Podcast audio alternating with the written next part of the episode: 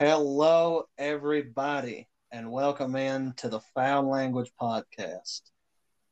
First of all, I want to thank you all for letting us be a part of your day, for a part of your Thanksgiving weekend, a weekend that was so very fun for me. I know it was for everybody else. Uh, for those of you joining me and all of us here in the studio for the first time, we are four friends from East Tennessee, and we love football, and even more so, we love to argue about it. So, with that being said, joining me as always from our remote location, secret disclosed location, we like to call it the Bat Cave, out of Washington, D.C., the lawman, reigning heavyweight champion of the law world, Matthew Philip Chapman. What's going on, everyone? Happy to be a part of this. I'm glad you're here, Matthew. You know who else I'm glad is here? My favorite asshole in the entire world, the guy sitting across from me, my brother, hashtag girl dad, Mr. Alex Stanley. What up? Is that, is that all you're going to say after being Well, I on got, for two I, got, weeks? I got plenty to say in the show, so I'm just I'm keeping it simple right now. Oh, I'm we're gonna gonna get worked up later. We're going to get there. And last, but most certainly not least, probably the most important position, the guitarist of the band. The missionary position. the missionary. That's a great one too. Uh, he is well. In the last show, I called him the long-haired Adonis, and that is that's that's not a stretch of the imagination. This this is a gorgeous man. This is Corey Owens sitting beside. Thank you for that intro. That was was absolutely be- beautiful. But I would I'd have to say the drums is probably the most important uh, position in a band. And that means me. I'm your host, Austin Stanley, and this is Foul Language. So I, I'm gonna go ahead and put Dak Prescott in the same category as I do Jimmy G and Kirk Cousins. I don't think any of them are gonna win you a playoff game, but I think that they can make it to where they don't screw up and lose you a playoff game. I think of the the three teams that I just mentioned, the Vikings, 49ers, and Cowboys. I think of those three, I, I would say the Cowboys are the middle team as far as making a deep playoff run. I tell you what, and uh, I got the watch the, I know it's the Saints versus 49ers, but that 49ers team is coming on right now. And they, I think they're going to be the ones that take over the NFC, and they're going to leave the Cowboys, and they're also going to leave the Vikings behind. I- I've always noticed that when it comes to playoff preparation and playoff time, it's those teams that are peaking and having that spark right now as to who's going to carry you in a deep playoff run, which is why I'm not sold on Philadelphia yet. I'm kind of sold on the Cowboys, like you were just talking about, and I'm sold on the 49ers, and I'm still not sold on the Vikings. Well, to, to move forward off of your point with the 49ers, I was talking to you about this earlier. Is this the best roster in the NFL? I mean, it's unbelievable what San Francisco's. And I know we watched them earlier. You know, they they had some trouble a little bit moving the ball today, but they got some injuries on that offense. But Matthew's talking about that defense like I was with Dallas. This this is the type of defense that you have to play in the postseason if you want to if you want to get somewhere. It- it's an extremely talented roster. I mean, you you got arguably the best non-quarterback in the NFL, and Trent Williams. He's unbelievable. Christian McCaffrey. I mean, Brandon Aiyuk is coming on. So, I, I I'm not I'm not willing to sit here and tell you that they're better than Kansas City. They have a better roster than Buffalo at this point, and I think I think they're going up. But One thing that it's they a big game next week. one thing that I find so impressive about San Francisco right now is how unbelievably good they always are on the road. Even in Mexico City, they, I mean, playing out of their element doesn't seem to bother this team right I'm, I'm gonna I'm gonna argue with you though. Is- Is beating Arizona and Mexico City is that a? I mean, how big of a? Well, you look at all of their road wins this year, tough, tough wins, tough places to play. I mean, th- this just seems like a team to me, Corey, that moving forward, if Jimmy Garoppolo can do just enough to keep the offense scoring, that this defense can handle. It's almost like the the early 2000s Ravens team that won that Super Bowl. I mean, their all their offense was not as talented as this 49ers offense is, but this defense is very good. You got Fred Warner flying all over the field. Charvarius Ward is playing unbelievable, which I know they got some uh, injuries in that secondary, but Nick Bosa, man, come on. I don't know what, what how do you feel about the 49ers, boy? I think you're right. Uh, I think the defense could pull the offense to a Super Bowl or at least a deep playoff run. I mean, correct me if I'm wrong. Didn't Flacco with that Ravens offense? I can't remember the year. Did he throw? He threw more interceptions and touchdowns in that season, right? Yeah, the fact that Flacco has a Super Bowl ring is that's unbelievable. So why not Jimmy G? But are we are okay? Are you? I mean, are we compare? Are, are we saying 49ers defense is that good? I mean, I know they're really good. I are they that good? I think they are the best in the NFL right The now. best defense in the NFL. You think they're better than New England's defense right now? I think so. I also would say yeah. I don't know if they're better than that Ravens team that won the Super this Bowl, is, this but is the thing. I'm going to get into Jimmy Garoppolo later. Trust me. Okay, but this is the thing. Are you Jimmy Garoppolo? Can he win the Super Bowl? He can win it before Kirk Cousins wins it. All right, all right, don't, I mean, don't get me started on Kirk Cousins either. I mean, I don't want to get too angry. I, I, I, I do got to go home at some point. Well, I also watched a good portion of that New England at Minnesota game. Um, you know, it seems kind of like a convincing win. I know there was some controversy at the end of the game. I go over that one a little bit for us, Al. Oh, what what can you say? I mean, Bill Belichick said it all after the after the game, right? And basically, he said, "I'm I'm you know just I'm not saying just parenthesis, you know, cut all this out. Let me start over." So I guess the first thing I want to say is Bill Belichick said it all when he basically said, "Fuck you, I'm not the ref. Go ask the ref if you want to know what happened at the end of the game." Okay, but Minnesota should have really dominated that game. I know me and you watched a lot of it together, and I kept telling you this is the limitations of Kirk Cousins. He actually ended up playing very well in that game, but you start to see some of the limitations with Minnesota with Kirk Cousins, and especially playing that good of a defense. New England has top tier defense. This is a fantastic. This is not the team that you want to play late in the season. I thought it was a very good game. It, probably the as exciting as it was, it was probably the least exciting game on Thanksgiving. I can agree with that. I can agree with that. Now today, we've had some interesting things go on. I know the uh, the Sunday night game is going on right now. I will check the score of that in just a minute. I've actually, uh, I'm going to go ahead and interrupt you there. Aaron Rodgers is in the locker room and is questionable to return uh, with breaking ribs, and Jordan Love is about to come on the next drive right now as we speak. things. Sorry.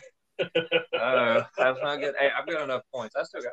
I, I... Uh, you're up on me by six points right now, and it is uh, in the third quarter. So. Things are heating up in our fantasy league with the playoffs. This we might have to have a tables match in here before the night's over. WWF stuff. But the first thing I want to talk about um, is something I've been thinking about for a couple of days now. Matthew, this Cincinnati team has found their legs. They are coming on strong. Joe Burrow has proven that he can do enough to be right there in the thick of it again. And is this Cincinnati team heating up to make a postseason run, Matthew? Well, you know, it's just like what I was saying earlier with the NFC. I think the same is true, uh, whichever side of the coin you're looking at, could be the AFC as well. But I think the one thing that is going to limit the Cincinnati Bengals is I'm still not sold on their offensive line. Uh, I mean, well, that's that's a question I have for you all you know, Joe Burrow has struggled this season with some turnover problems, fumbling the ball, throwing some, some pretty bad inter- interceptions. My question is are those problems him or is it still a lack of protection of that front five? I'm not putting that on him. I refuse to put it on Joe Burrow. I think he is he knows he's about to get leveled and he's trying his best to look at it. I don't have the exact numbers in front of me, but I do know from um, uh, man, what's the name of it? I think it's called Pro Science Science Sports. I can't remember the reference, but he has one of the quickest uh, step backs to throw times in the NFL because he has the lowest amount of time before getting hurried, hit, or sacked. He's basically having to play like Ben Roethlisberger did in his past few years, where it was one, two, get rid of it. And it's not because that's the way the offense is designed, like in Pittsburgh's past. It's because he has no time to make any reads or anything. So if he's throwing off balance, or if he's throwing interceptions and turnovers, or if he's throwing behind on a quick slant, like I saw in the game earlier today, it's not him. I mean, yes, he's the one the releasing the ball. I'll, I'll, give you that, but it is all his offensive line, and I'm I'm not sold on Cincinnati. They might be finding a spark, but they do not have the fire yet. When a couple years ago, I was on the, the phone with Austin during the during the draft. I think I was in California or something. When uh, when the uh, Bengals drafted Ja'Marr Chase, and I was screaming at Austin. I was like, "You got to draft an offensive line. You got to take an offensive lineman here." Not that Ja'Marr Chase hasn't been great. Penei Sewell was still on the board. Yeah, uh, yes, and he has been fantastic. Yeah, I told you that this is going to be a mistake. If you got Joe Burrow, you got to protect Joe Burrow. That has to be the most important thing. Now they're playing really great. My thing is too, you got to get best player on their team is Joe Mixon. He's the best. He's the most dynamic back, maybe in the NFL. People don't realize how good this man is. You got to protect Joe Burrow, and you got to protect Joe Burrow by running the football as well. But I mean, Corey, do you think that they have limited their Super Bowl window by not solidifying this offensive line around Joe Burrow? I think they tried to get the line how they wanted to. It's just not meshing it. I, I, I, I feel like I've seen them improve over the past couple so weeks, especially from week one. They look awful. Like I, that didn't even look like a team that should have been playing in the Super Bowl. Week you think one. the talent's there? It just hasn't. Yeah, I do think the talent's there, but I I think it'll take a couple more weeks before you really see a huge improvement, or you know more of improvement than what it was this week. But I do think they're they're looking better. Basically, I just I, I look at it as it's kind of gambling, isn't it? Kind of gambling with Joe Burrow. Oh yes, I mean the the first year when he when he tore his ACL, right. you're like immediately I was like, well, there's another 13 years of the Bengals sucking. But Bengals fans have had some hard times. no, we can, we can make it to a wild card. Browns fans. Yeah, that's true. You know, we got to the Super Bowl. Yeah you you look at Cincinnati as a whole at this point, and what impresses me so far is what they've been able to do and continue winning football games, Matthew, with Ja'Marr Chase on the sideline. Now, when he comes back, I mean, if they're right in the thick of it in the playoffs. Let me interrupt you. That was my point before Matthew goes on.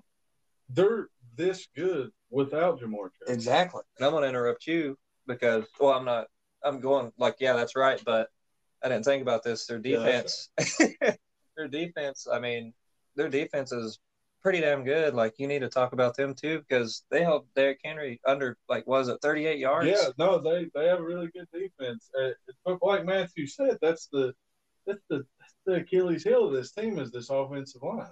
Yeah. They went to the Super Bowl last year. This is a good football. Team. This is a team that Joe Burrow got sacked nine times in the AFC uh, to to take their when the when Cincinnati made it to the AFC Championship, right in that game where they played Tennessee, Joe Burrow was sacked nine times, and they still won that game. They're loaded top to bottom talent. This is as talented as a roster. He's talking about San Francisco. This is as talented of a roster as there is in. Well, and we and we can't go on talking about Cincinnati without talking about what Samaje Perine has done these past two weeks with Joe Mixon out. Well, he's got five touchdowns in two weeks as a backup halfback. Four of them are through the air. I mean, this guy talk about a reliable half second string halfback. I oh, mean, absolutely. You you got him coming in. You feel good about it. You feel really good about it. I want to I want to dive into Dallas a little bit right now. We got to talking about them, and it got me excited. We haven't talked. I haven't got to talk shit about Dallas in a long time. Uh, a lot of you Dallas fans are going to realize pretty quickly that I am not a fan of the Cowgirls. Um, me and my brother here usually have a lot of bad things to say about the Cowboys, and that's how I want to start off. I want to talk about how many penalties this offense has. Uh, this is the most penalized team in the NFL. 95 penalties going into this week's game. They have a great defense. We've talked about that. But I want to talk about the guy at the helm, Dak Prescott. Does Dak Prescott have it up top to win a championship, Alex? Is Dak Prescott prepared? Is that is the rest of this team around him? Is C, does CeeDee Lamb have it up here? I'm gonna say Dak doesn't have it. It, this Dallas team. What have we been saying for years? Why is this team not in the Super Bowl? This is the most talented team. Look at look at top to bottom of this roster. It's scary. What's the problem? Well, there's a couple of problems. First and foremost, even more so than Dak Prescott, is Mike McCarthy. I've never been a Mike McCarthy guy. I don't. I've I have gotten headaches, migraines from this man. Watching this man coach football, coach or call plays, it is insanity the the way that he goes about utilizing the talent that's on his team, and I know it's Jerry it's Jerry's world. Mike's just trying to squirrel trying to get a nut, right? But still, I don't like Mike McCarthy. I don't believe that they're ever going to win a Super Bowl with Mike McCarthy. I believe this whole thing with Mike McCarthy is just buying time until Sean Payton's available, which I who I personally think will be the next coach of the Dallas Cowboys. I don't I don't get all the criticism with that with that I think that there has been a lot of injury concerns. He's had some. He's had a rough go. The dude's a, he's a super good guy. He works hard. I mean, I think he's. Why do you look at him and you're like, there's so many problems here. He's not. He's not the guy that you look at that's going to be. He's that good to take. He's not Patrick Mahomes. He's not going to take us to a Super Bowl. Matthew, I mean, do you see it? do you when you look at Dak Prescott, do you think this guy's a Super Bowl winner? This guy's going to be a, a, MVP of the league, Super Bowl MVP. Is this the guy? I just don't see it when I look at Dak Prescott. Well, you, you know, I, I, I don't see it either, but I, I think to win a Super Bowl, not everybody needs to be a Patrick Mahomes level, and I know that's I know that's not what but you have to have Patrick Mahomes moments. Yeah, absolutely. You've got to have those moments. I mean, it's it's the National Football League. When it comes down to crunch time and there's 30 seconds left on the clock and you're driving and you're out of timeouts, who are you going to rely on? The quarterback. And I don't think that Dak Prescott is the person that can lead you in those scenarios and those Patrick Mahomes like moments that you're talking about. I don't think that it's necessary to be a Mahomes, but it is necessary to have those sparks, to have that fire like I was talking about earlier in order to ignite those around you to be able to carry you through a long playoff run and that's just not going to happen with Dak Prescott. I don't I don't know what the answer is. I mean, they've already signed him to a gigantic deal and he's eating up so much cap space, but I mean, you know, we've seen the Los Angeles Rams say, "Ah, salary cap whatever." So who knows?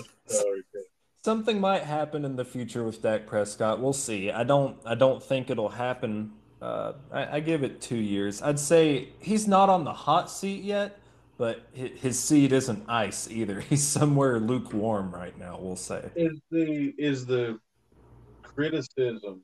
Is it more, or are we overly critical of Dak? No, because I, I, no, I mean, I mean, do you not think that him playing, being the quarterback of the Dallas Cowboys, do you think that adds any level, more level of criticism to your job? Yeah. When you're the quarterback of America's team, right, there's a certain level of expectation that you are that you have to meet, right? Not only with America's team wearing that star on your helmet, but the owner who is way too involved in every aspect of everything that happens with this team. And I understand he's the owner; he can do whatever he wants to do. It's his baby. But there's there's a lot of problems internally, and there always has been with this Dallas team. Right, that's been a problem moving forward for a long time. But one thing you got to look at is the skill positions that they have, CeeDee Lamb, Tony Pollard coming into his own. Corey called that one. Um, Zeke is, I mean, that's a great one-two punch in that backfield. If Zeke stays healthy, is Imagine Zeke being your Zeke should be the one. A or one B. mean, Right, right. that's impressive. and think think about teams that we've seen offenses be able to excel without fantastic quarterback play, right? They never win Super Bowls. You never win a Super Bowl that way. So it does, it feels like no matter how great this team is around him, and I personally think CeeDee Lamb is a fantastic receiver. I'm not taking anything away from him Lamb's a dog. he he drops t- way too many passes. He has he he ha, he can't hold on to the ball, and it always seems to hit him in the worst situations. Hey, there's a lot of contested passes.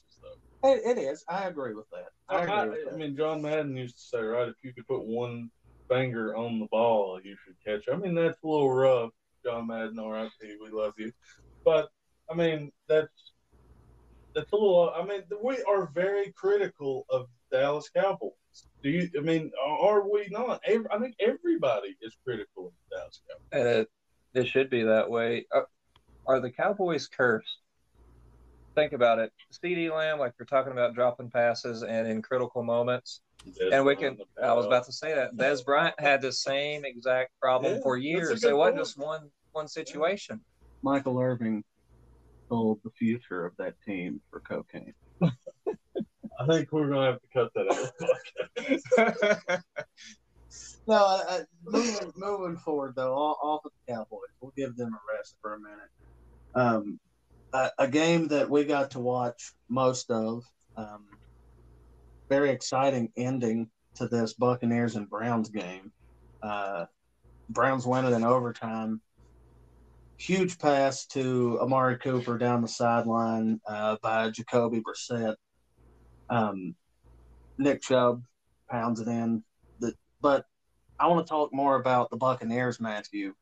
Uh, they seem to have found their legs. I mentioned this a little bit last week. Without Leonard Fournette, with Leonard Fournette being out, Rachaad White is still running all over the place. And you know, Tom Brady is at his best when his running game is on fire.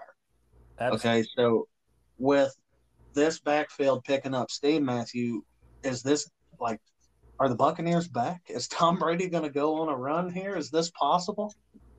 If they had won today, I would say yes. But I think they are a game too late and a dollar short.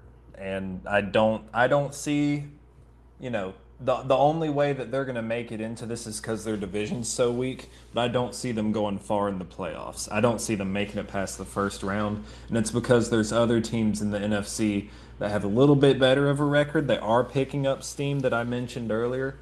Um, but I I think that White is doing a great job in the backfield. And if there is one thing Tom Brady loves in the playoffs, it's checking down to his halfback. Rightfully so, not knocking on him at all. You know, check down and live for another day. But I think if we do see a deep playoff run, it's going to be because of the backfield. It's not going to be because of Mike Evans. It's not going to be because of Chris Godwin. And they're going to make their plays, rightfully so.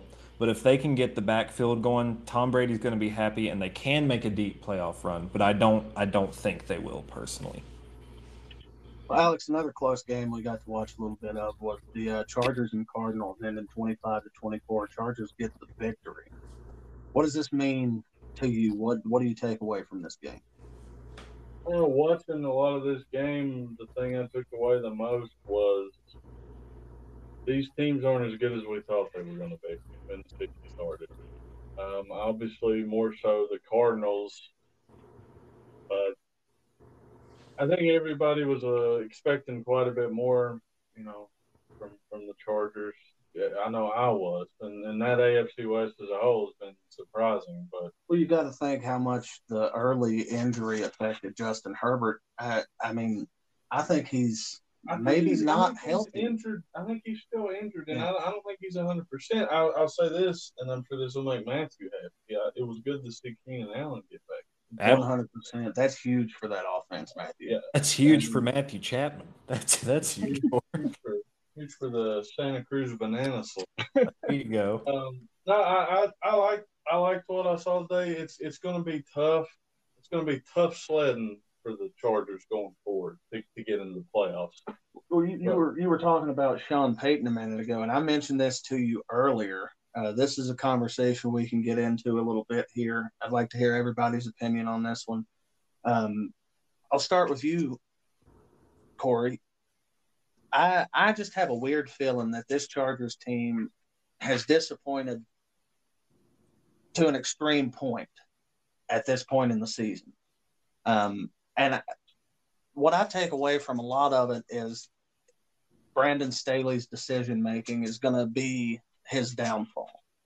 And I believe if the Chargers do miss the playoffs this year, which I believe they're sitting in a wild card spot right now, but if they do happen to miss the playoffs this year, I personally think Brandon Staley will be fired, and I believe Sean Payton will be the next head coach of the Los Angeles Chargers.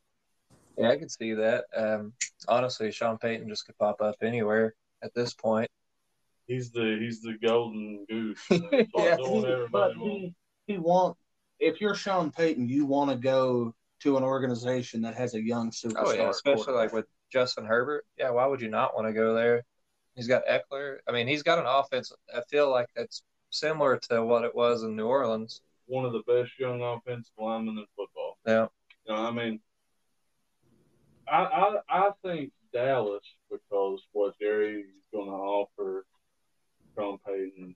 I mean, Jerry's astronomical. Gonna, he's going to throw the he's going to throw the, the fucking ball. I mean, he, he's going to get it all. So that's why I think. But I personally moving to San Diego or moving to Dallas. No offense, Dallas people, but I'm I'm going to San Diego. I mean, uh, uh, you know, but the money, the money that Jerry's going to throw at Sean Payton is, whew. Matthew. I mean, where do you what do you take? Would you would you take right now? You're you're going to be the coach of one of these two teams. Okay. Going to go out to San Diego or L.A. Not San Diego. I'm still getting used to that. You going to go out to L.A. Coach the Chargers, or you going to go take the take the Cowboys? Where would you go?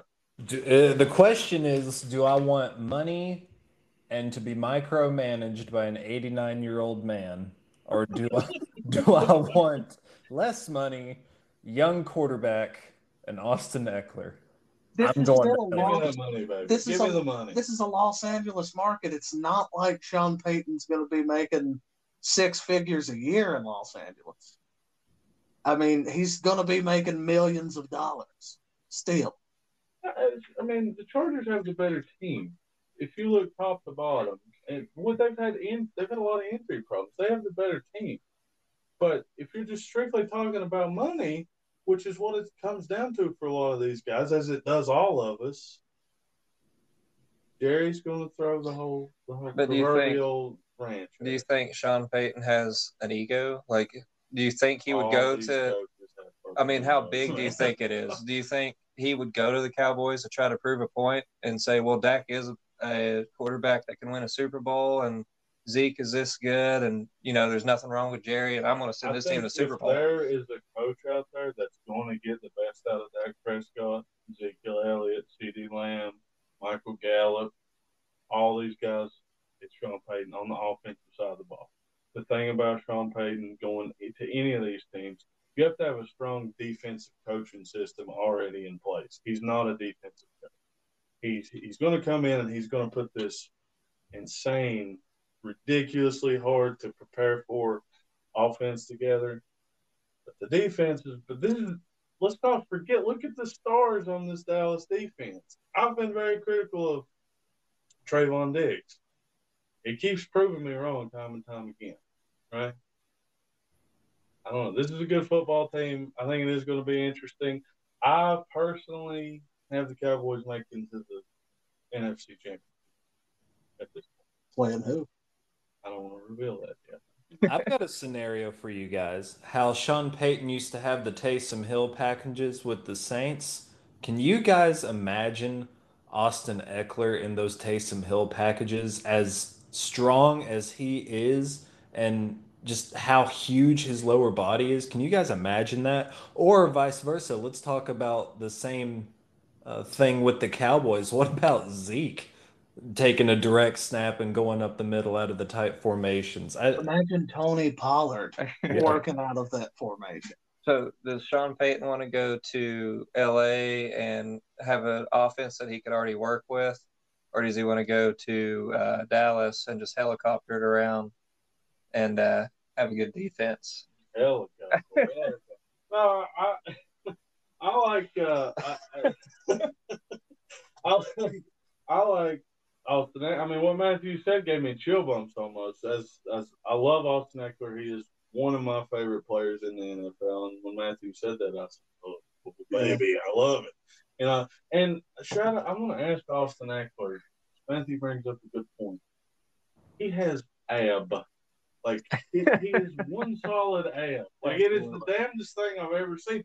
But it's one solid rack of muscle. But then he's like got painted like lines. He's got It looks sheet like- metal implants. Yeah, it's just fucking ridiculous. This dude is enormous. Wasn't they used to call David Johnson the muscle hamster? Was that, was that David Johnson? Yeah, I think he would walk in and he'd be like, the thighs. Well, moving on, you know, we saw a pretty convincing win from the Dolphins today. You know, it feels good. We say it every week, and that's something we haven't been able to do in 25 years is say it feels good to be a Dolphins fan, but it feels good to be a Dolphins fan right now, Alex. Now, I know we did bench our starters about uh, after the first drive in, in the second half. So, what did you see today coming off of a bye from this Dolphins team moving forward? This is a good coach football team. People are going to be over, uh, overly critical about him pulling out the starters as early as he did. The game was over. It was thirty to nothing. Um, Mike McDaniel is a great coach. He had these guys. This is a letdown game if you're not prepared for it. It almost happened to the Eagles Uh, against Houston. Absolutely, it did. Um, this is a good coach football team. Tua is great. Tyreek, who left the game early uh, with muscle cramp. Um, and while these guys, this is a Trent good football Sherfield. team. Uh, they can't score a touchdown without Tua in the game. They can't score a field goal without Tua in the game. This is how good this guy is playing. Um, where uh, where do you go next week? I'm telling you, when we do this, when we do it next week, and I don't want to jump too far ahead, but that Miami and San Francisco game is a fucking awesome game. I can't wait to watch that game. In in I almost called it Candlestick. Y'all can tell I'm older than you, right? I mean, uh, Levi Stadium, right? Yeah. it's going to be an awesome game. These are two great young coaches, great young football teams, extremely talented rosters. This could be the Super Bowl matchup. This could be this could be a Super Bowl matchup happening in the regular season. Oh, one thing too is people that that are Dolphins fans, and they've heard us talk about it on the show before.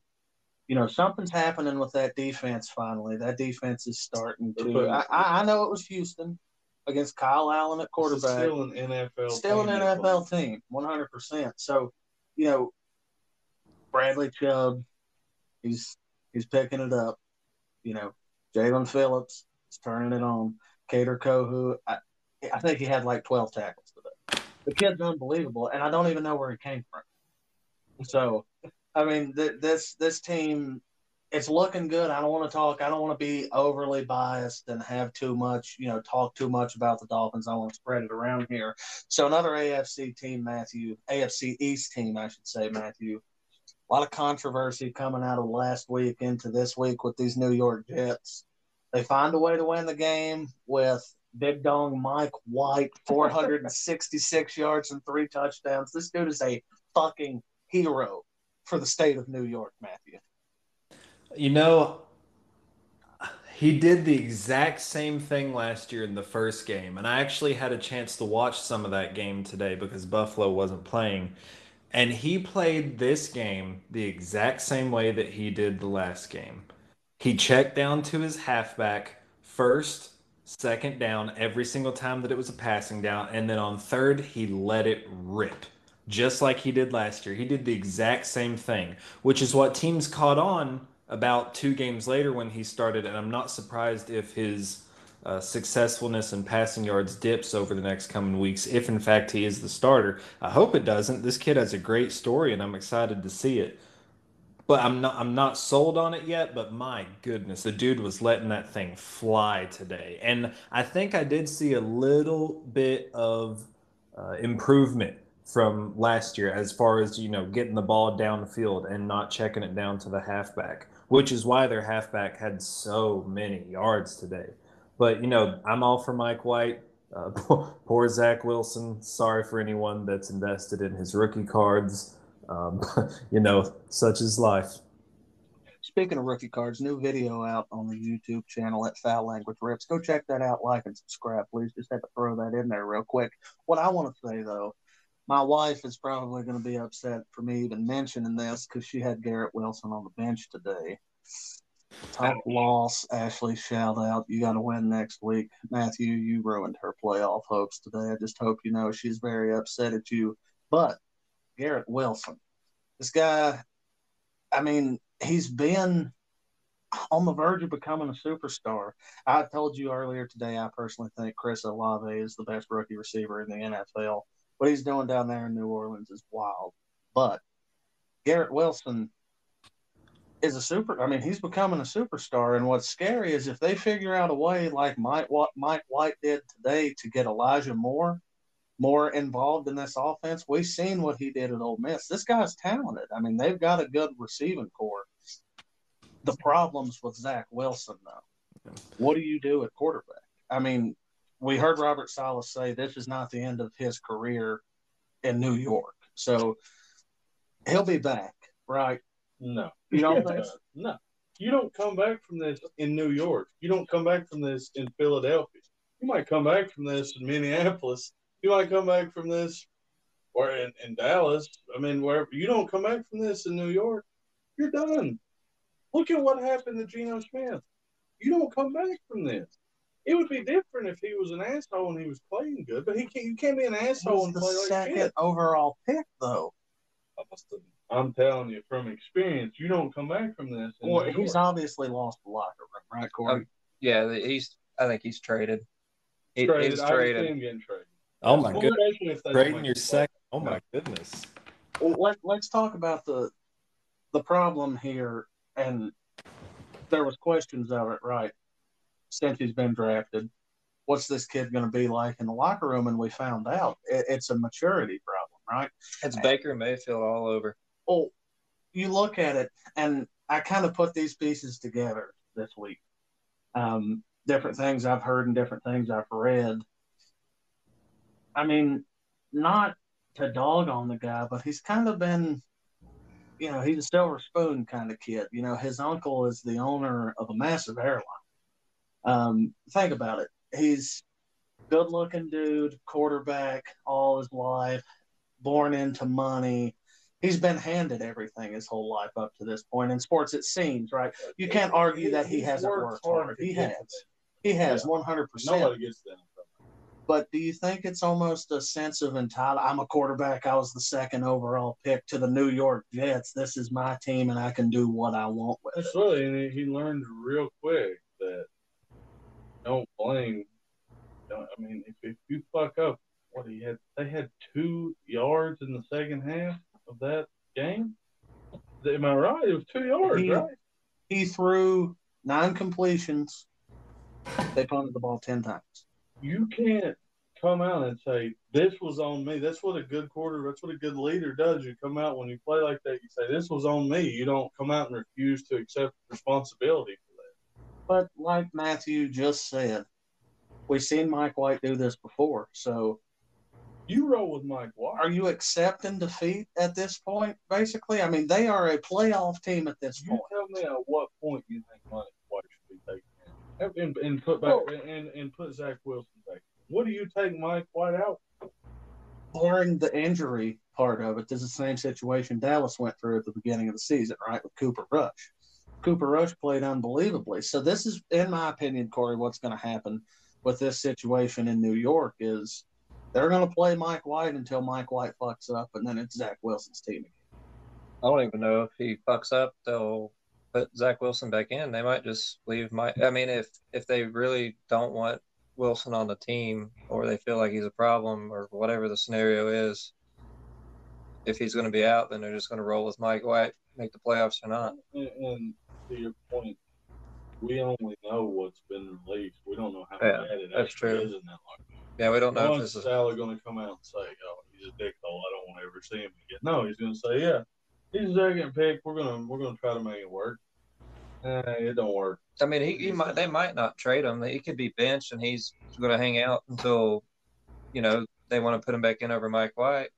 Uh, Ma- Matthew, you've been quiet on this subject. I feel like you have a strong opinion here. I've got a couple different thoughts going back and forth in my mind right now.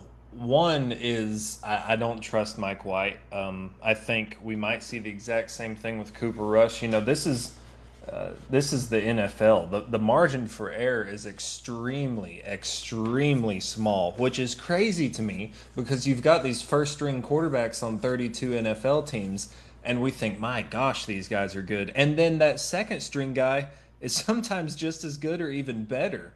Per, a perfect example was today with Mike White, but we'll see how bright that star shines and for how long.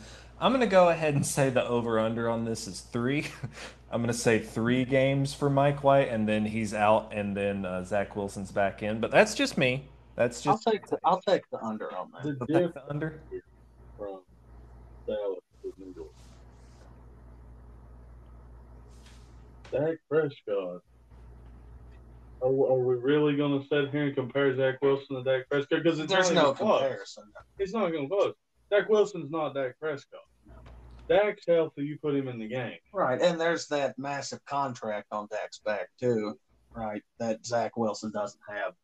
So we'll we'll move on from that guy. There's a lot of a lot of things still to figure out in New York. Um, the Chiefs with a seemed to be pretty easy win over the struggling the struggling Rams team right now. Um, you know, I personally think that the Chiefs are the best team in football, um, and I think that there's not too many people that close. Uh, there's a handful of teams right now, Philadelphia being one, Miami being another, Buffalo being another, that I feel like can really compete with this Kansas City team. I mean, this is a high powered, fast moving team. And Corey, I know you're right in the thick of it with your tight end one, Mr. Travis Kelce. So he's just unbelievable. Go go ahead and give us a little rundown of how you feel about these Kansas City Chiefs. He right wasn't my tight end until about week four. And I got him from you, actually. That was a great trade. I ended up with Tyreek Hill, so it was pretty was I mean, I, I needed a, Yeah. I needed a better tight end anyway. So yeah, it was a win-win for both of us. But uh, going, I'm gonna time travel here, going back just about 20 minutes ago when we talked about the Chargers.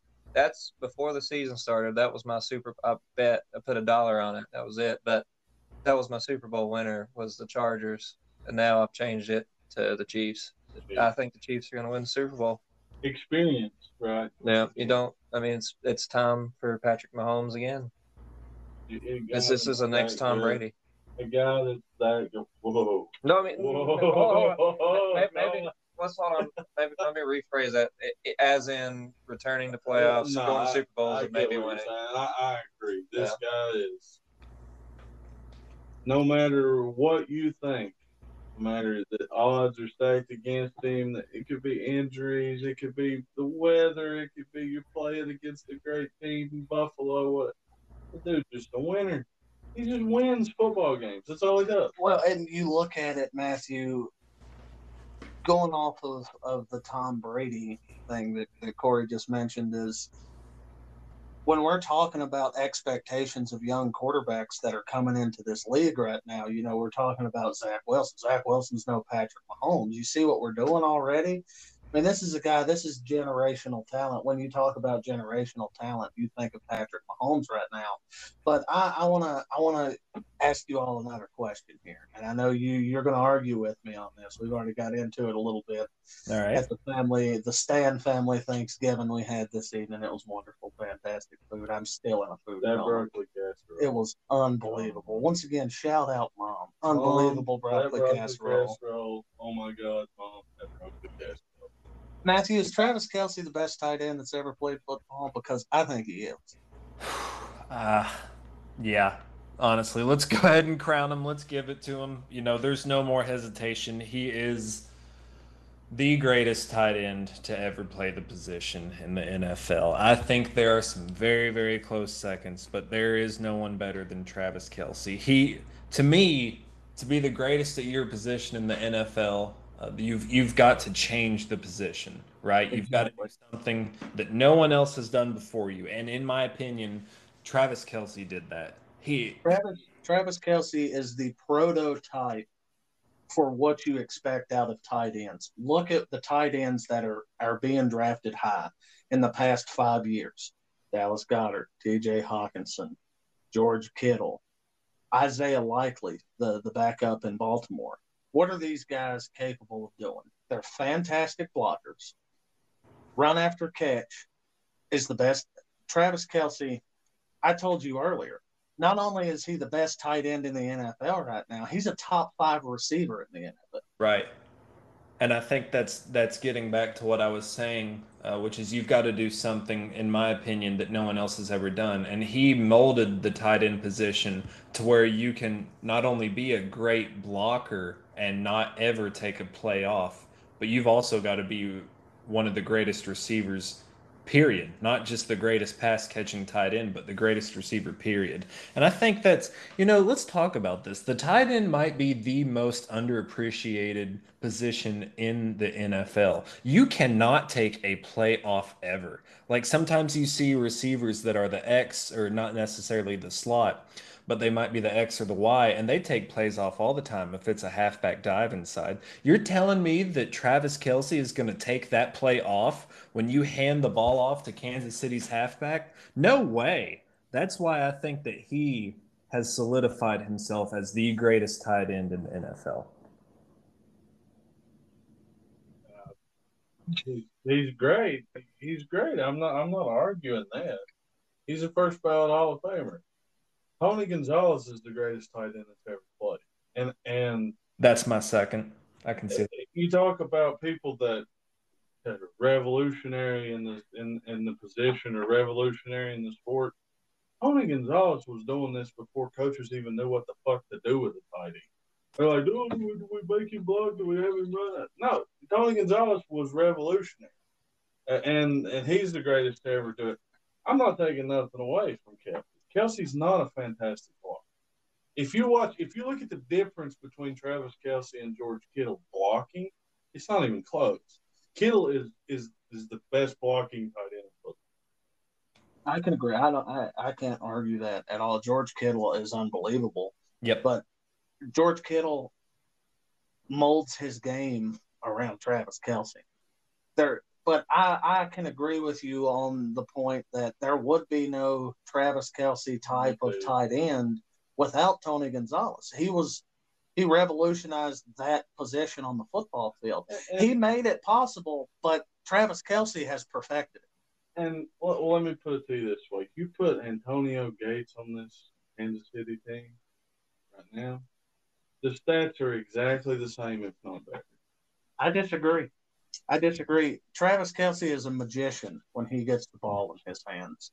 It's it's something. It's it's a work of art to watch a guy that size catch the ball and score. I mean, it's it's so fun. And how much of it is Patrick Mahomes too? They run after the catches. And, but you look at Andy Reid. This is not let's not undersell Andy Reid here as one of the best play callers ever. Well, and you know, go, going off of another comparison here is, you know, somebody who I think is is probably rounding out the top three. It just depends on what order you put them in. Is Rob Gronkowski, and the question behind Rob Gronkowski is, would Rob Gronkowski be that top three tight end if it hadn't been for the connection with Brady? It's the same thing with Patrick Mahomes, right? You're not taking anything away from Rob Gronkowski. He's one of the best to ever do it but he had Tom Brady. Travis Kelce's one of the best to ever do it, and he's got Patrick Mahomes. That's something you'll never know. That's just you can say that all day about anybody, any running back, receiver, tight end, quarterback, but you just can't. It's hard to make a comparison like that and say, well, how good would he be without Mahomes, or how good would he be with Mahomes or Brady or whoever? I, I think you got to talk too on while we're talking about Kansas City is the emergence of Isaiah Pacheco. Yeah. Dude, he's explosive. I mean, and how good is Andy Reid at finding the this type of player? You're going to replace. He wears the number ten. He runs like Tyreek Hill. I think I said this uh, last week or the week, week first podcast, whatever. That it doesn't matter what you do well. Andy Reid will find it and get the best out of it. He's he's unbelievable. He can he gets the best out of his guys. He let, let Patrick Mahomes is great. Travis Kelce's great. Andy Reid is also great. I love Andy Reid, man. Me too.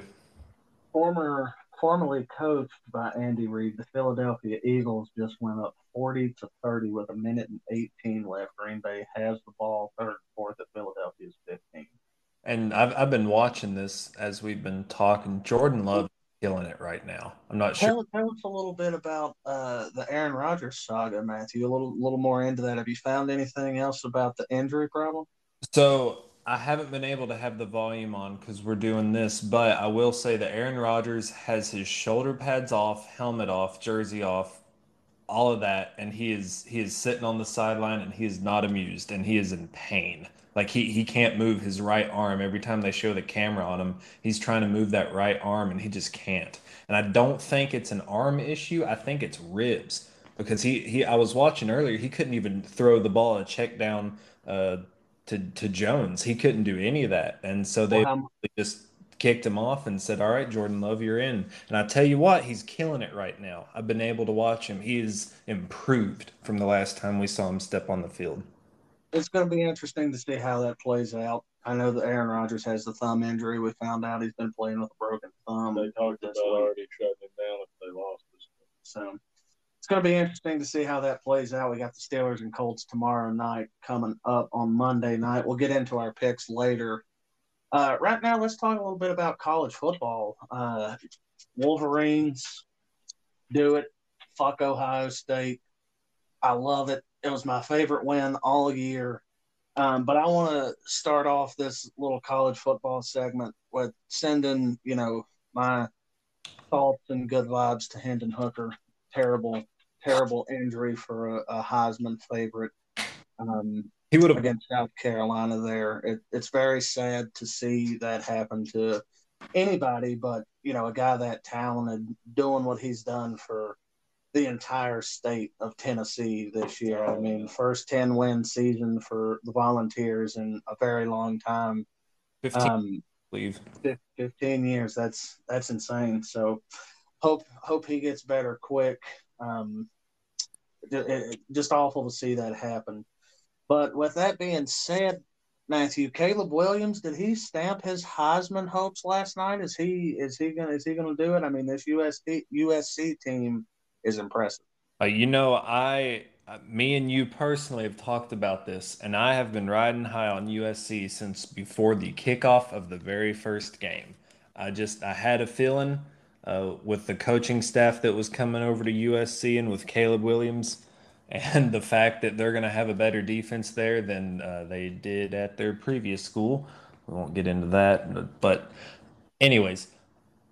I personally am still riding high on USC. I have them locked in in, in my uh, college playoffs, and I, I don't see that changing, especially after the upsets that happened this weekend. I mean, talk about a hard time to be a Clemson fan and Ohio State fan. I personally love it, but talk about uh, talk about a hard time being a fan for one of those teams this past weekend.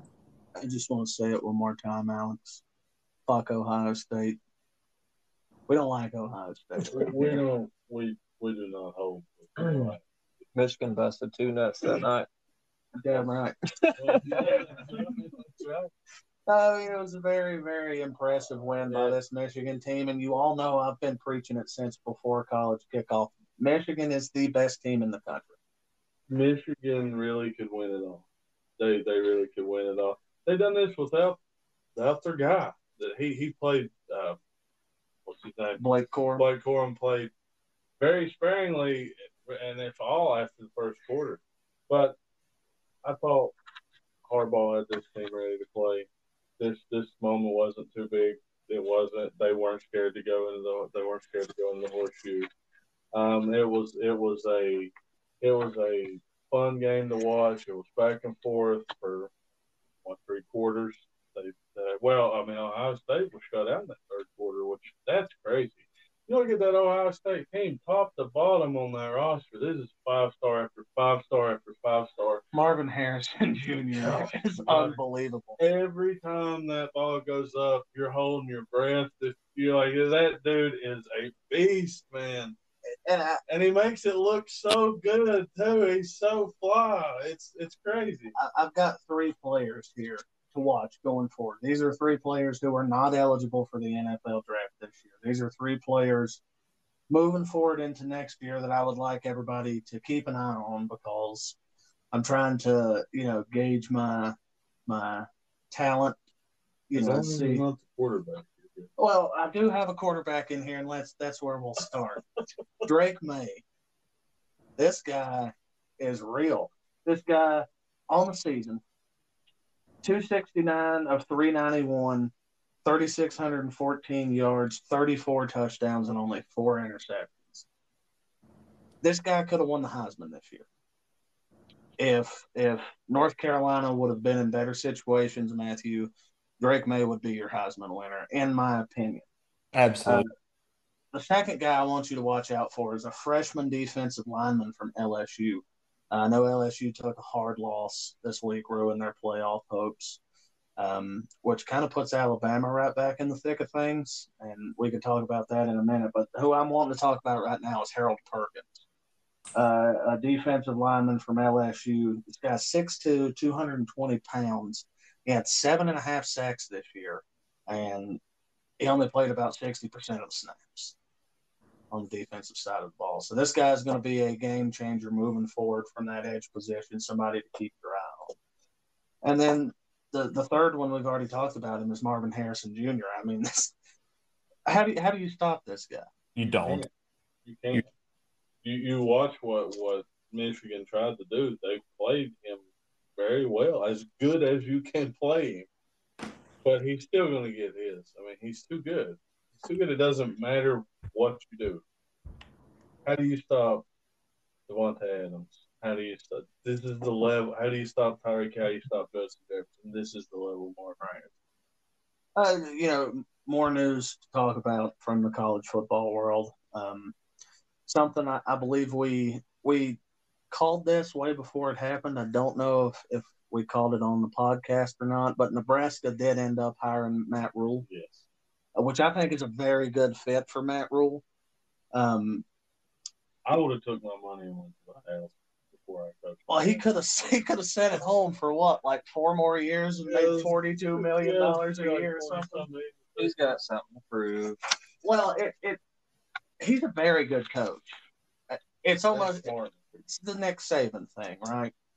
He it seemed Matthew that he wasn't able to have enough control over his players as he's used to, and maybe it just got too much for him to handle. I know we've seen him talk on the the morning talk show. I can't remember which one it was, but he kind of talked about how the COVID year played a lot into his success as a coach and not being able to be around his guys and, and how much that affected it. And I can definitely see that, but I think it's more of a he he just seems to be a better fit in college football. Right.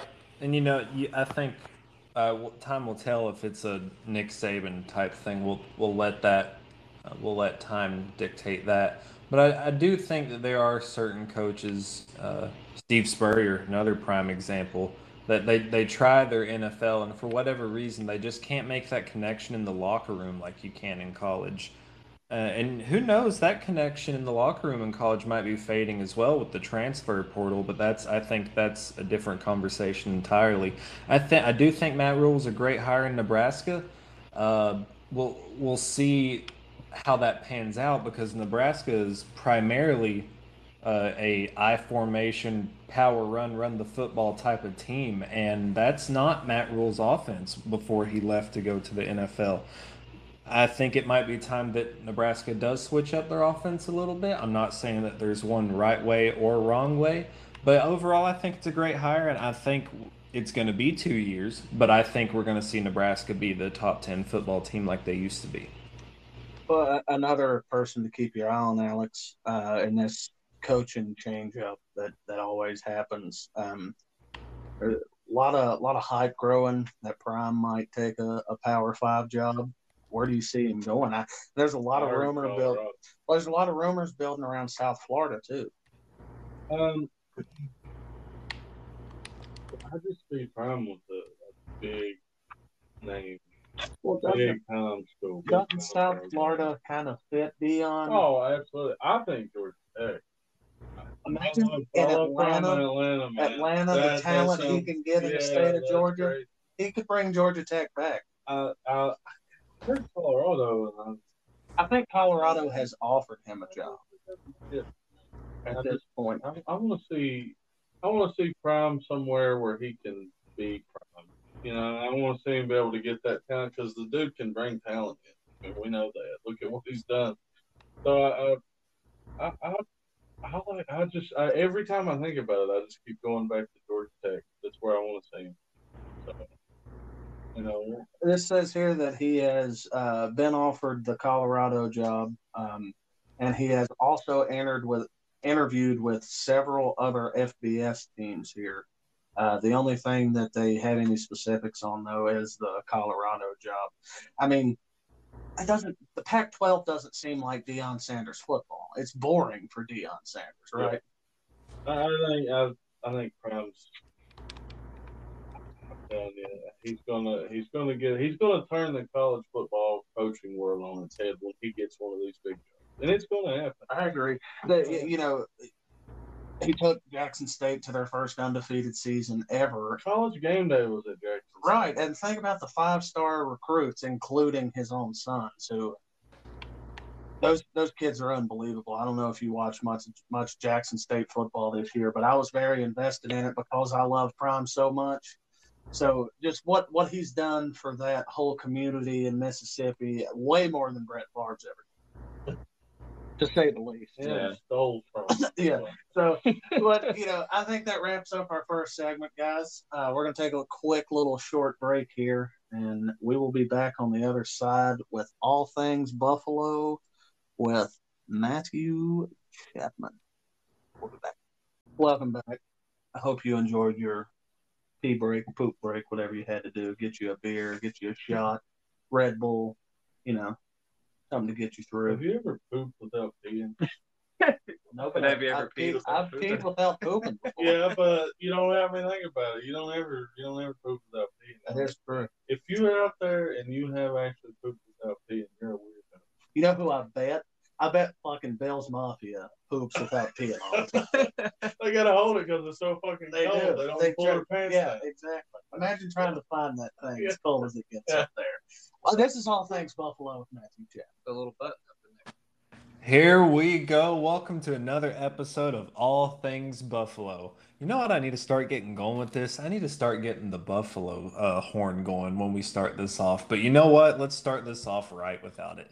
That pass from Josh Allen to Stefon Diggs with 10 seconds left on Thursday is the turning point in the season. Mark my words timestamp this podcast. We'll come back later.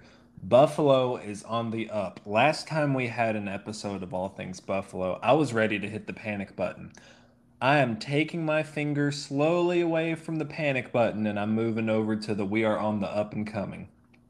I know that we have had some injuries. That Von Miller injury made my heart stop. It literally stopped beating.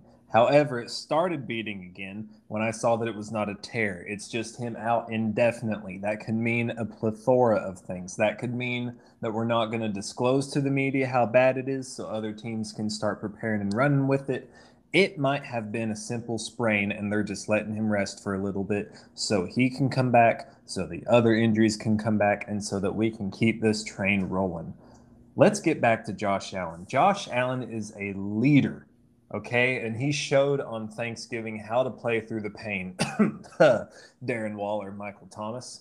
And he led Buffalo to a much needed victory over a solid rebuilt and rejuvenized Lions team. That team is solid, and they have turned the corner, and they're only going to have good things to come from Detroit now on. I'm telling y'all, the the game in Detroit, it's changed.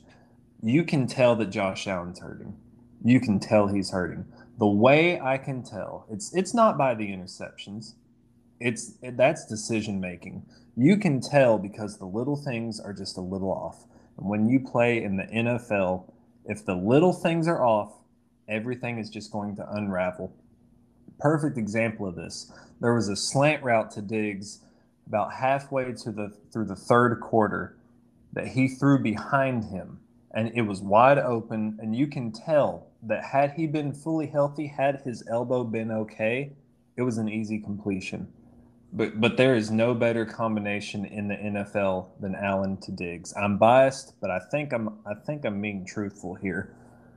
Let the elbow heal and he's going to be fine. I think that that is going to be a lingering injury but I think that it's just one of those situations where you've just got to play through the pain. And I get it. I get it. I get it. It is easy for me to sit here and say this because I am not actually playing, but Josh Allen can do it and he will do it. And I 100% trust in that man.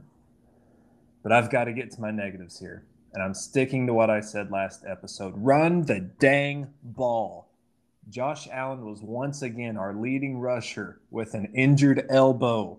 And I truly think that that's why we almost blew it against the Lions. And I'll leave it at that. Why are they not getting Nyheim Hines involved? I have no idea. Did you see that man on punt returns and kick returns? That dude has got ball carrier vision like something else. It's crazy the way that he sees the field. He needs to get more involved. We gave Devin Singletary the ball 14 times that game, and we gave it once to Nyheim Hines that was not a kickoff or punt return, and we gave James Cook the ball three times that game. What? I don't know who the running coordinator is, but we have got to figure that out. It is a running back by committee in Buffalo, and we have got to spread the ball around more in the backfield. But like I said, I'm happy we got the W. I'm going to leave it on that. I'm not going to bring in all the negatives. We got the W against a solid Lions team, and I'm going to leave this with the Buffalo Restaurant of the Week. I've got to do it, guys. For those that don't know, now you know. Anchor Bar, the home of the original Buffalo Wing. It is true. The original Buffalo Wing happened in Buffalo at Anchor Bar, and it is the best Buffalo Wings I've ever had the best buffalo sauce, the best blue cheese I've ever had, and that is located on 1047 Main Street in downtown Buffalo. I do not get sponsored by Buffalo in any way. I am simply just their number one fan. And that concludes this week's episode of All Things Buffalo. Wings and football. That's what Buffalo does. Damn right. And they also throw each other through tables.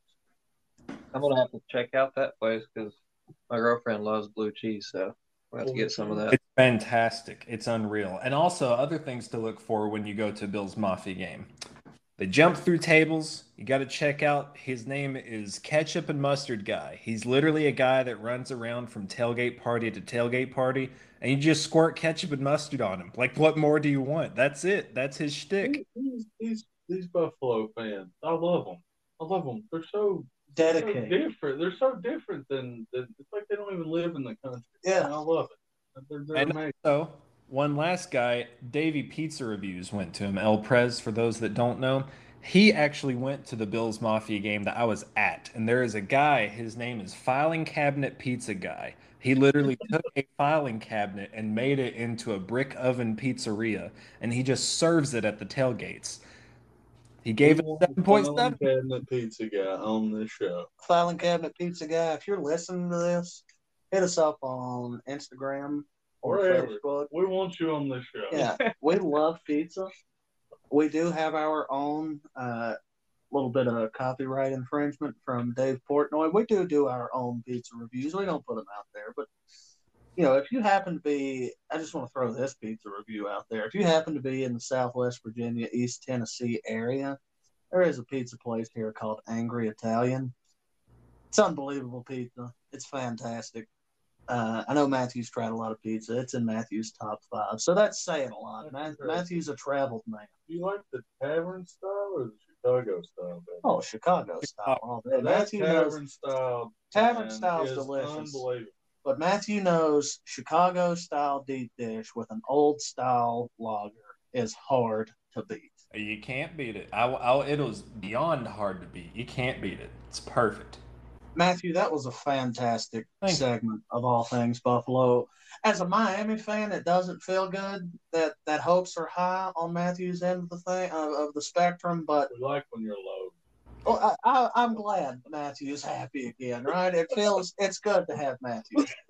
I love, I love the Bills Mafia. I know a lot of people that get they get on their nerves, but I love them. I love. I They're so there in the dedicated. Name another name another fan base that's going to go out in seven feet of snow and shovel their football players' way to the airport. It's not going to happen in Dallas. It's not going to happen in New York.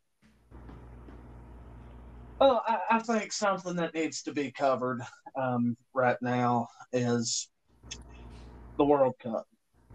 Uh, very big topic going on right now. Um, a lot of controversy uh, with things going on in the country of Qatar. Um, I know you have some strong opinions. well, looking forward to hearing. th- just everything that's going on, and I'll, I'll cover it for those of you who do not know. Um, this is the World Cup. This is one of the biggest events ever of all time. Every four years when it comes around, and I can't wait, cannot wait. Or Four. four years, yeah, 2026 when it comes to America. We're going to be in Atlanta. I'm going to have my Pulisic jersey on. I'm gonna have fake tattoos. I'm gonna be bitching at everybody just like he does. It's gonna be un- unbelievable. But this is the World Cup. They're not allowing beer to be sold in any of the venues throughout the entire country. There's so many regulations on the fans, on couples over there, beliefs, different beliefs, different everything. Nothing's allowed. Why? Why is FIFA allowing this? And I understand, you know, the the commissioner or whatever he is. We heard him come out and say, you know, he wants to put the World Cup in North Korea. Um, it's the World Cup. I understand that, but this doesn't this doesn't feel like it belongs, right? And I, I don't mean that in a bad way, but there's certain there's a certain atmosphere that's expected with this big of a sporting event, right, Matthew? So when you put these re- regulations on everything that you are and are not allowed to do, it's you're still playing soccer or football, whatever you want to call it, whatever you decide to call it. It's it's it's soccer. Um, Pretty sure you're gonna land on one side of the coin. or the other. right, it's soccer, but uh, you're still you're you're still watching the game. It's there's still soccer being played, and you heard him come out and say, if you can't go four hours without having a drink, That's what Stephen King said on Twitter. He's like, if you can't go four hours without, or you can't watch the soccer game without alcohol, I mean, but it's part of the atmosphere, right? Like you have a certain expectation when you go to a sporting event. you know, you know, Budweiser is suing. Right? Well, they should. So they have an entire warehouse. I think it was like seventy-five million dollars worth of beer that they had put up for this, Ready to go. ready to go. You know, they're giving it away to the country that wins. Are they really? They're giving it away, and they're suing. I, I'm not entirely sure who they're suing. To be fair, um, I, I don't. I don't know how that what that process is. Who really makes these decisions? I don't know. I guess you could sue a country. I don't know, but it, at the end of the day, if this is the World Cup, though, and I don't agree with it either. I think if people want, if you're an adult and you want to drink beer, drink beer. You want to hug your wife on the street? hold hands or your wife or your husband or your partner, whatever. But you know, you have to understand that not every country holds the same values that we do. Not everybody looks at everything the same, whether that's right or wrong.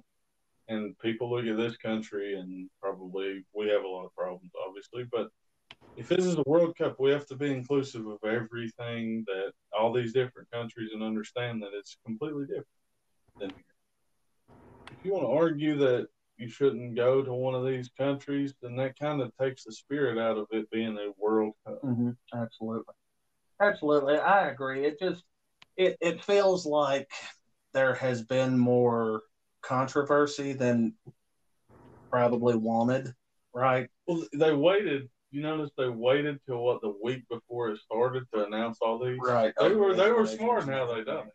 Well, one one good thing you know I'll take away is, you know, we somehow lost to Wales. Very upset about it. We don't like the Welsh around here. You know, I'm just kidding. I, mean, I don't have no problem with any. You know, two things I hate world. It's uh, people who are intolerant of other people's cultures, and it's drugs. no, you know, we, we did take a tough loss to Wales in the first round, but you know, it was a zero-zero game, but we did tie England, who is an absolute unit. I mean, they always are a fantastic soccer team. So I believe we do have a little hope moving forward. We do have to beat Iran. I don't think it's going to be too much of a problem. we should win. We we should. I mean, it, it's They, they proved the, the biggest thing in, in the, with England that, that I gathered was they had to prove that they could play. They could actually play in that game. They couldn't. They weren't just going to be a man. And I think they've done that. Well, uh, another thing too, um, you know, the controversy with Ronaldo this week, um, mutually deciding to part ways with uh, Manchester United. Right, uh, he's playing for Portugal in the in the World Cup, but uh, club wise, he, I believe he they they decided to mutually part ways. Um, I haven't got all the full story. I know Matthew, you uh, you keep up with the World Cup quite a bit. So give us a little rundown on on that if you know anything about it and everything else going on around the world in the World Cup. Yeah, so I know that the details as to why he parted ways with the club has not, to my knowledge, actually hasn't been released yet at the time of recording this podcast. Uh, who knows? It, it, it might be a money issue. It might be a, it, it's time for him to move on and form a super team with uh, Mbappe. I mean, who knows, honestly. I, I would do getting into uh, the World Cup. I think that on November 23rd, we saw one of the biggest upsets in World Cup history, and that is Japan over Germany. I don't know if you guys had a chance to watch that game, but Japan is not well known in the soccer world as a dominant country when it comes to soccer. Uh, and for full discrepancy, I, I don't really know that they ever have been. Uh, but we'll we'll just talk about the current few years right now. They had four shots on goal. Okay, two of those were scores. Two of their four shots on goal were scores. That is unreal. That is unheard of. To put that in perspective, Germany had 24 shots and they only converted one into a score. They That's where they lost right there. That is unreal. That is unreal. 4 to 24. And it also calculates into their pos- possession percentage. Germany possessed the ball. I, I think the stat is 70 to 75% of that game. Actually, no, I've got it right here. They possessed the ball 72% of the game, and they only had one point. And they and they had 24 shots. That is why they lost. That's the story right there. I I honestly think I don't think I'm blowing that out of proportion. That that might be the the greatest upset in World Cup history within the past decade or two, honestly. Let's keep talking about Japan. They were then supposed to cruise past Costa Rica, especially after the, the momentum from beating Germany. And then Belgium also. I thought they were going to bounce back after playing poor against Canada, but neither one showed up, and they both lost, which left I think the door wide open in both of their respective groups. But here's another team that I think might surprise a few people. Germany is still more than alive. There is so much more work to be done. I actually have in my finals, I'm not sure if you guys did a bracket or not. I do. I think it's pretty fun. If you haven't, there's still plenty of time because there's a lot of group play going on still. My final is Germany versus Canada. I think I think Canada, their midfield. You think Canada's got the squad this year to go? I do. I think that their midfield is unlike anybody else in their respective group, and I think that they still got time to pull it out. I know that they tied against uh, Spain today, um, but that that kind of keeps them alive. I still think that they got time to pull it out. Uh, what's y'all's thoughts? What, what's your thoughts on the rest of the world and the World Cup? Well, more of a question for me, as you know, I am a, a new World Cup fan. Um, very, very fun to watch. It's Oh, it's a blast. it's exciting. It's blast. It is absolutely electric. Um, but things that I know from the past, things that I've read so far, uh, it kind of seems like, you know, Brazil might have a squad. I mean, is is that right, Matthew? Or uh, Brazil, or are they, should they be a favorite to win? Yeah, so in my opinion, that's the best defense in, in the World Cup. I mean, to put that into perspective for you, they beat uh, Serbia two to zero. Serbia had zero shots on goal that game, zero. In in a ninety minute play setting plus stoppage time, the the extra time that they allocate after that, zero shots on goal. And Serbia is a good team. They're not great, but they are good to allow a team of that stature to have zero shots on goal and they possess the ball about I think it, I think it was 40%. That's unreal. I think Brazil has the potential to go all the way, especially my favorite player on that uh, team his name is Richarlison.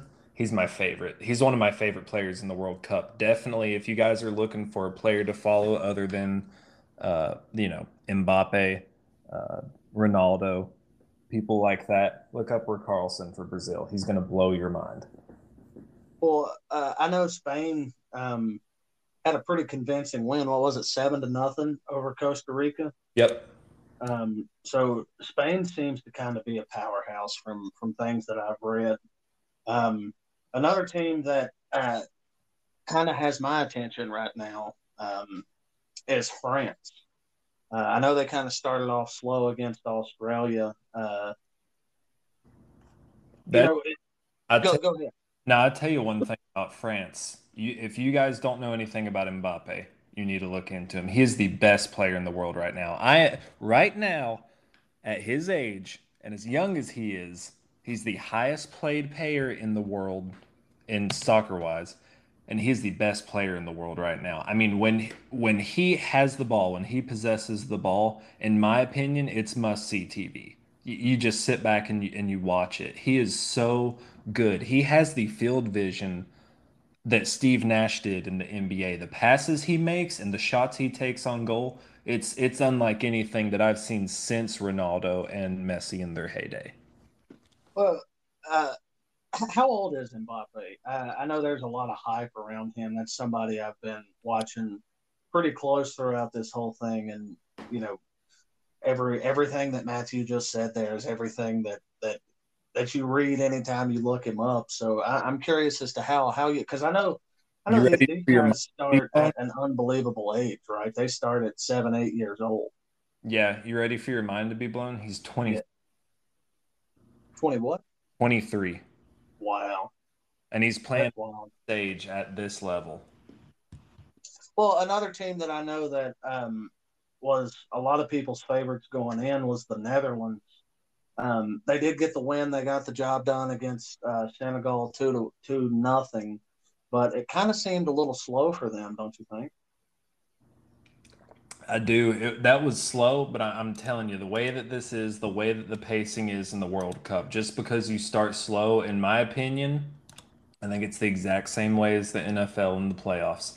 You start slow, you start building it. The one thing where I think it's different in soccer than the NFL, you don't necessarily rely on your defense unless you absolutely have a superstar caliber defense like Brazil. You res- you re- you rely on your midfield in the World Cup. That might be a hot take for those that know a little bit more about soccer than I do, but I'm going to rely on my midfield because they are the ones that traverse the ball up and down the field.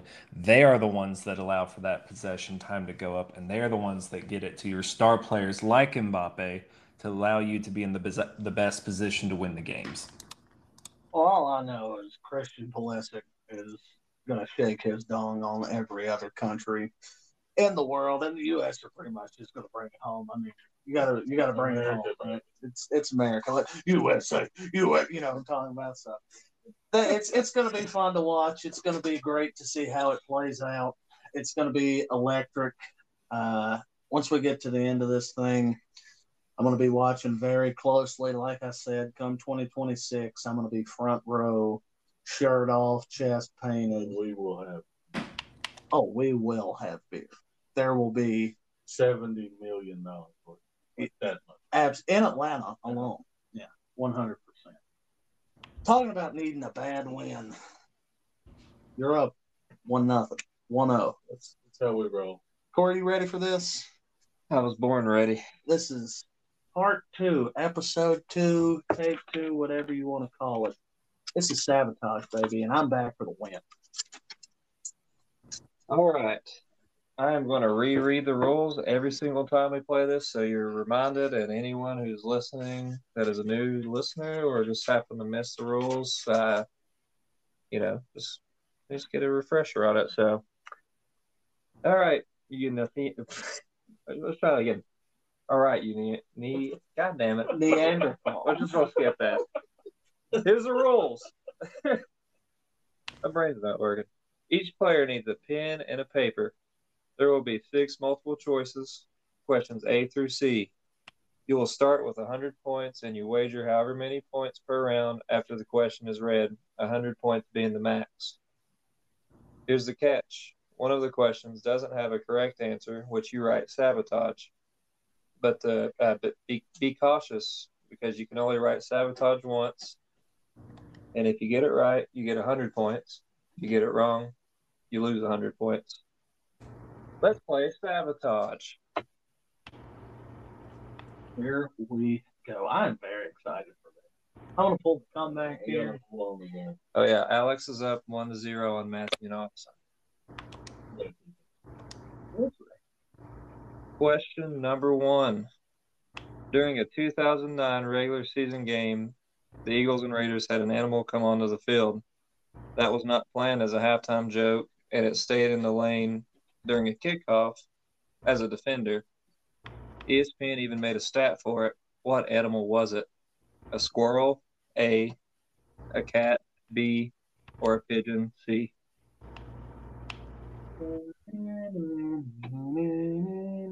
Man, I miss Alex Buffet. Uh, That was a legend. All right. We're going to go in order from Austin, Alex to Matthew, and reveal your answers and the points you wrote down. I chose B, a cat. I wait for points.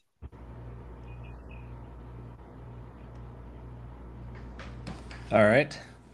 I went pigeon. And I wagered 10 points.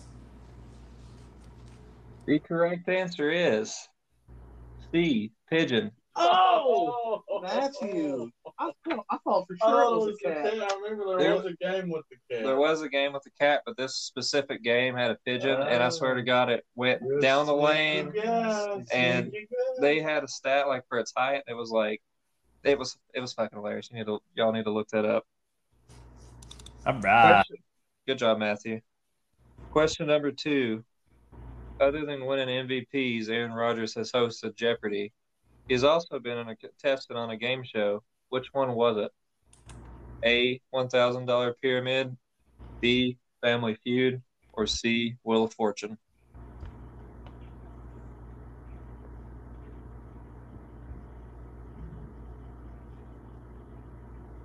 Reveal your answers. I chose C, Wheel of Fortune. I only wagered 10 points because I'm not very familiar with this. I I said A. Hundred thousand dollar pyramid, is that right? Million I dollar can't, pyramid? yeah, hundred thousand dollar pyramid. Forty um, I wagered, I wagered ten points. Ten points. Okay, Matthew. I said family feud and I wagered 10 points. So we're all split here. The correct answer is A, the hundred thousand dollar pyramid. Oh. That was a tough one. I, I, I, I, I honestly, I've never even heard of that shit. You've never heard of it? It's been Never around since heard the seventies. Is it- Is it like Cash Cab? Because Cash Cab's the best TV show that's It's ever like been Where do I find that? the Game Show Network. I want to Check it at two o'clock you know Eastern what? I'm, time. I'm gonna keep. I'm, I'm not even. Question number three. This is a doozy. I hope you are ready for this one.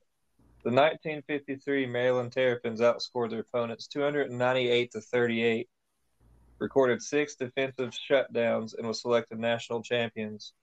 When was the last time they were ranked in the top 15? A. 1953, B. 1999, or C. 2003? That's a tough.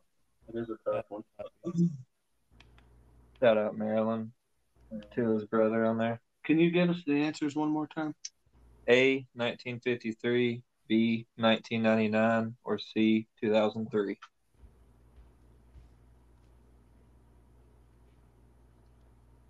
I chose B, and I wagered ten points. I'm saying sabotage. Matthew? I said 2003, and I wagered 10 points. All right. The correct answer is C. 2003. All they started the season with uh, ranked 15th. That's tough. That's tough. Not Now, now. Yeah, me too. Hey, you never know. You never know. Question four. Stephen F. Austin and Northern Arizona University share an interesting choice for a team name. What are they called? A. The Purple Eagles. B. The Space Cadets. Or C. The Geldings.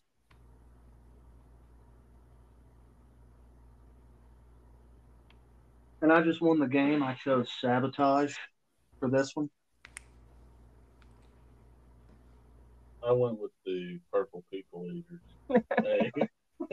And I wagered uh, 50 points. I said sabotage, and I wagered 20. You don't have to wager on sabotage, uh, Matthew. You'll just get an automatic 100 because the answer is sabotage. Yay! Damn it. None of those team names sounded anything real. I'm just gonna be honest. That, I was like, nobody, nobody's taking those team names Hey. ever. The real team name are the Lumberjacks. Oh, lumberjack. Hey, I mean, I had to come up with that.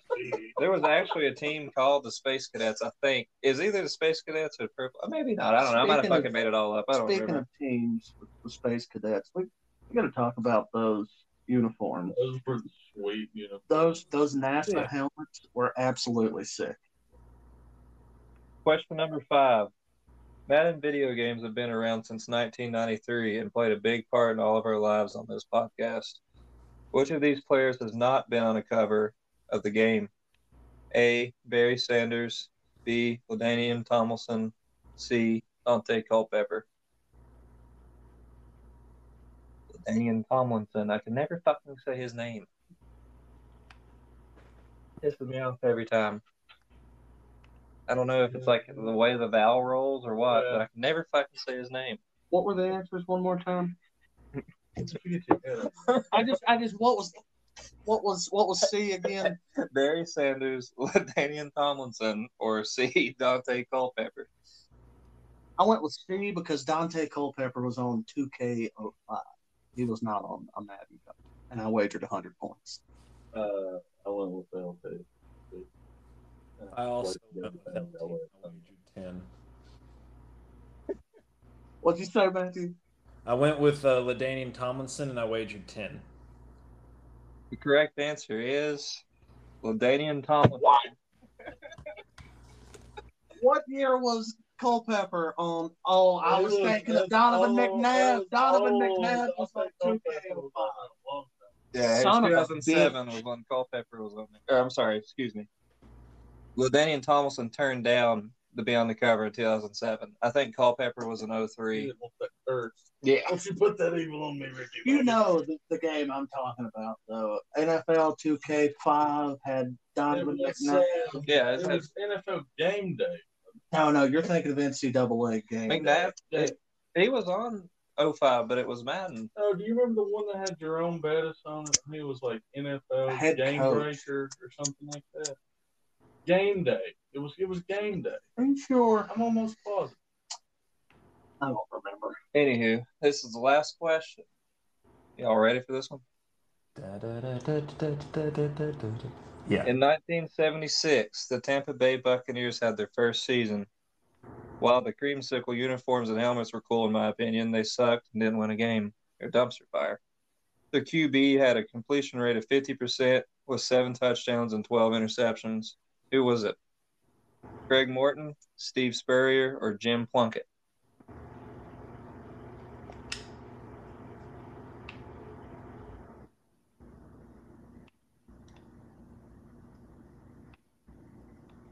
I took A, and I wagered thirty points. I also went A. and I was 50. I'm going Steve Spurrier and I'm wagering 30. Correct answer.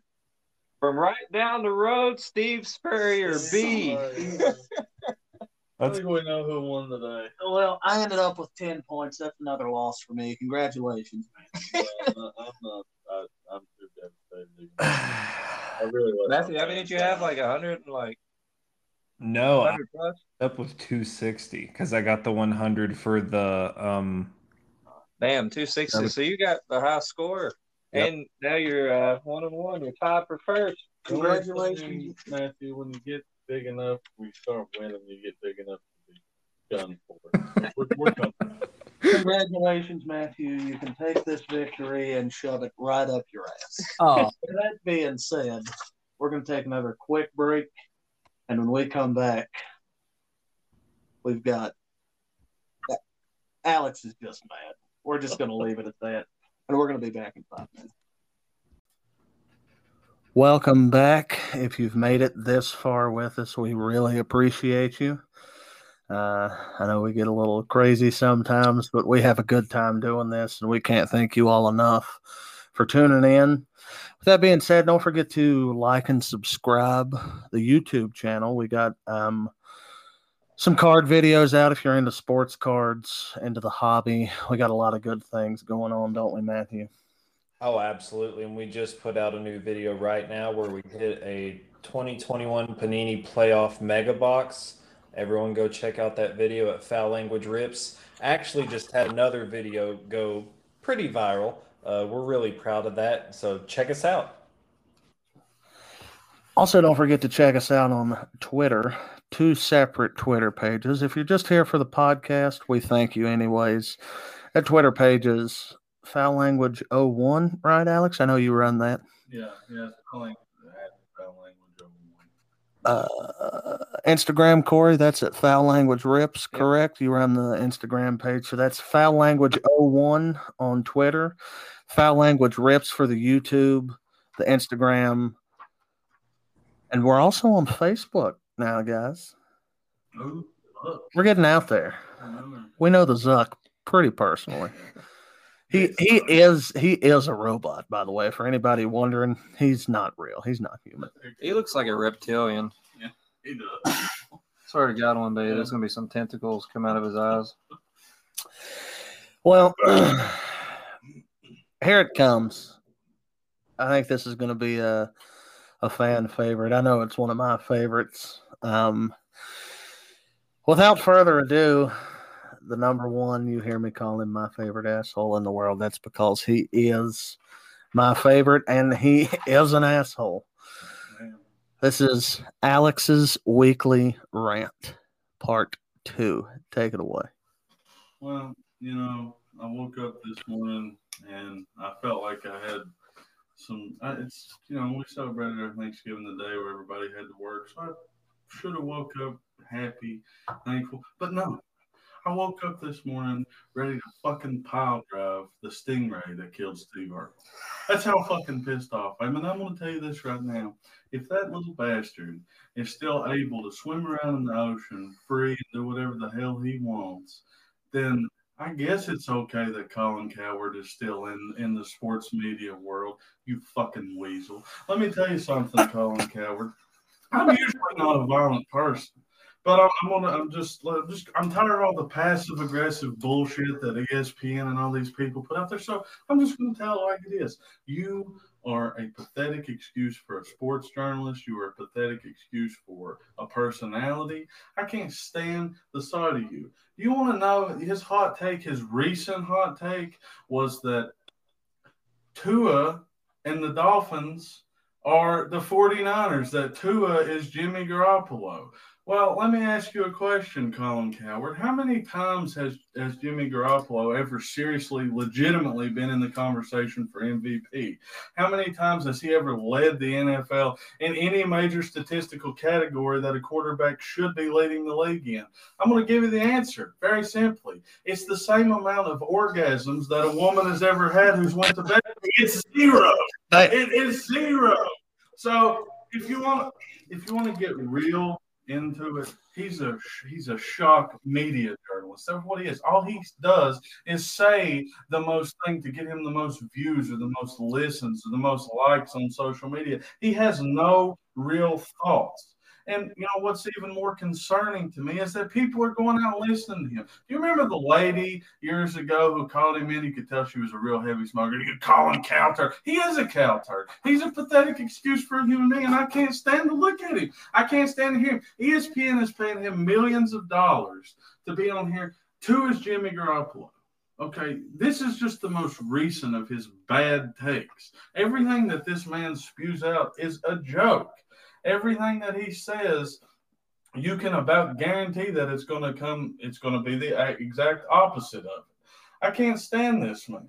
Okay, let's let's break this down a little bit. Let's go into this real particular hot take. Tua is legitimately an MVP candidate. He refuses to give credit to anybody that he doesn't deem to be social media worthy. So, okay, the first quarterback that he ever mentions when he is talking about a successful quarterback in the NFL, do you want to know who he mentions? Joe Burrow. That's his standard for quarterback. Joe Burrow is a great quarterback. But I'm going to tell you this if you can't even accept the fact that somebody that's outside of your realm of possibilities that is a good quarterback, that they're actually good, if you can't accept that, you don't need to be in the sports media world. You can't be this type of journalist where you're just going around and saying all these stupid, pointless things. You know what he is? He's a stain in the underpants of sports media. He's a joke.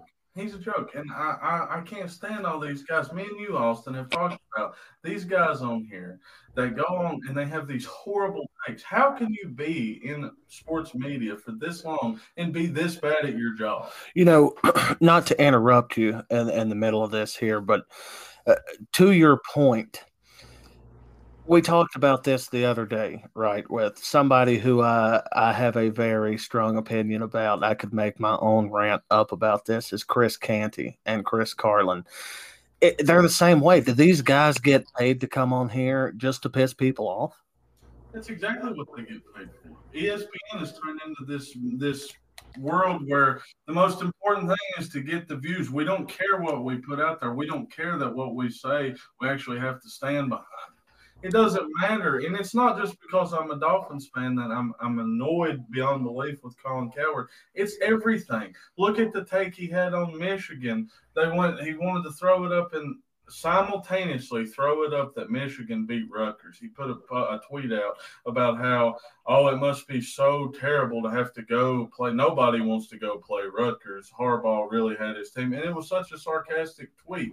Well, I'll tell you what, how about me? And Kevin Durant hates him too. Well, Kevin Durant hates everybody. He's a little like I feel like me and Kevin Durant would get along. But me, Kevin Durant, John Harbaugh, we're all going to get together and start an I Hate Colin Cowherd fan club.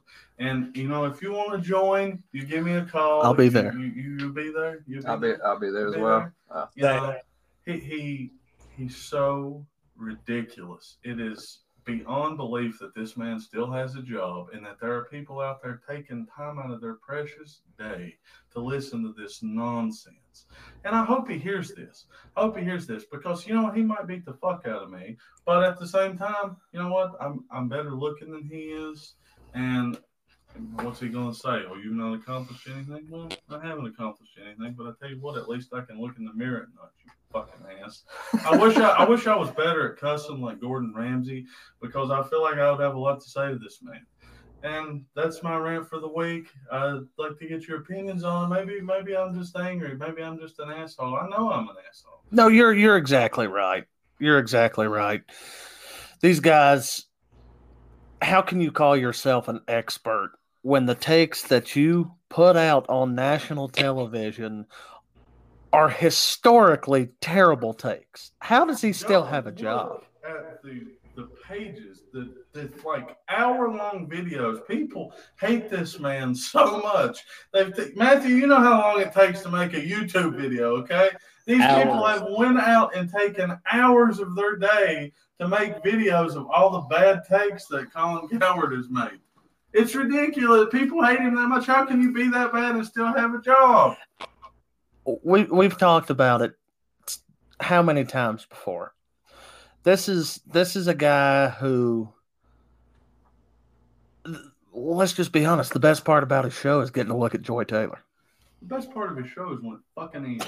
That's the best part of his show, okay? I, I think the route that they go is it's like almost like WWE. Like they're they're heels, It's extreme. and more people are going to tune in to someone they don't like to hear what stupid shit they can the garbage that just comes out of their mouth instead of someone they do like there's going to be people tuning in to people they do like Yeah. but the, the majority of people are going to listen to the one they hate to see how much more they can hate that person You're exactly right, and that's all he's. He's a shock journalist. Yeah. He's a shocker. Hey, he, he's not good at giving the shocker, but I mean, okay, that lady. You remember that video, right? Okay, when he was running one of his historically bad takes about Alabama. Alabama's terrible. You don't like the fucking SEC? Well, okay, that's fine. You don't have to like the SEC. Oh, he loves say that- Ohio State. Oh yeah, yeah. Michigan goes and plays Rutgers. Oh, let's make fun of them. But Ohio State does it, or Ohio State plays their weak ass schedule, and it's just, it's all we got to get down on our knees and worship. santa cruz community college Exactly. Exactly.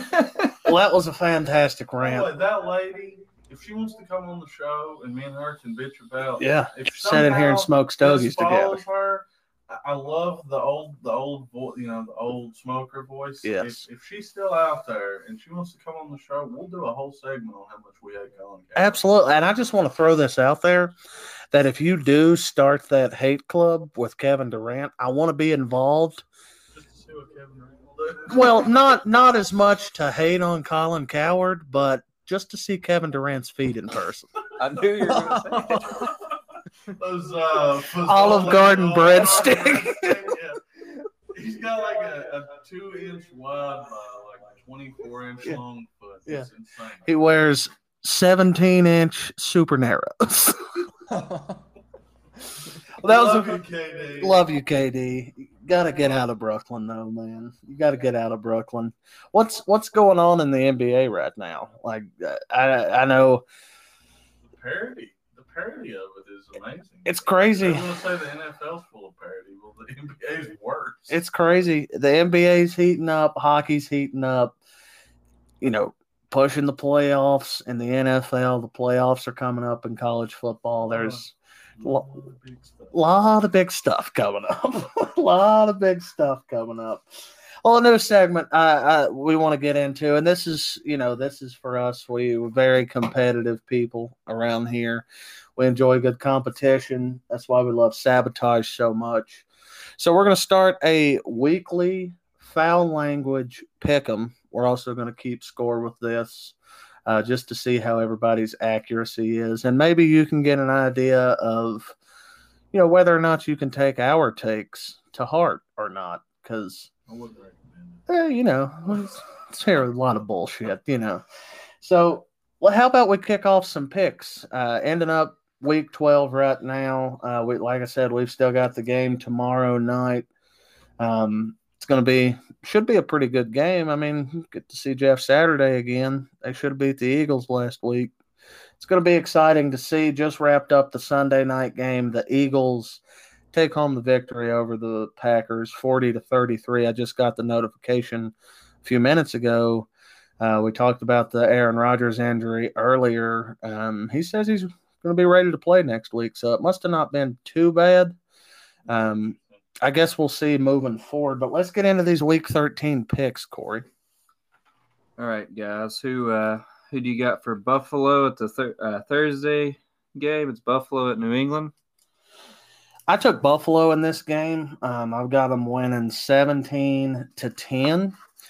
And that's just because it's a divisional game. And we talked about how good this New England defense is. Buffalo takes the win. They're not, uh, New England's offense is not going to be able to get it going enough to beat Buffalo. Uh, that's the thing. And if uh, I also took Buffalo 28 17. If this game wasn't played in New England, I believe this would be a lo- much larger uh, spread here. But I like Buffalo in this one going on the road, divisional game. It's Josh Allen, man. What can you say? He's that good. He's the man. Yeah, I've also got uh, Buffalo over New England, uh, 21-13.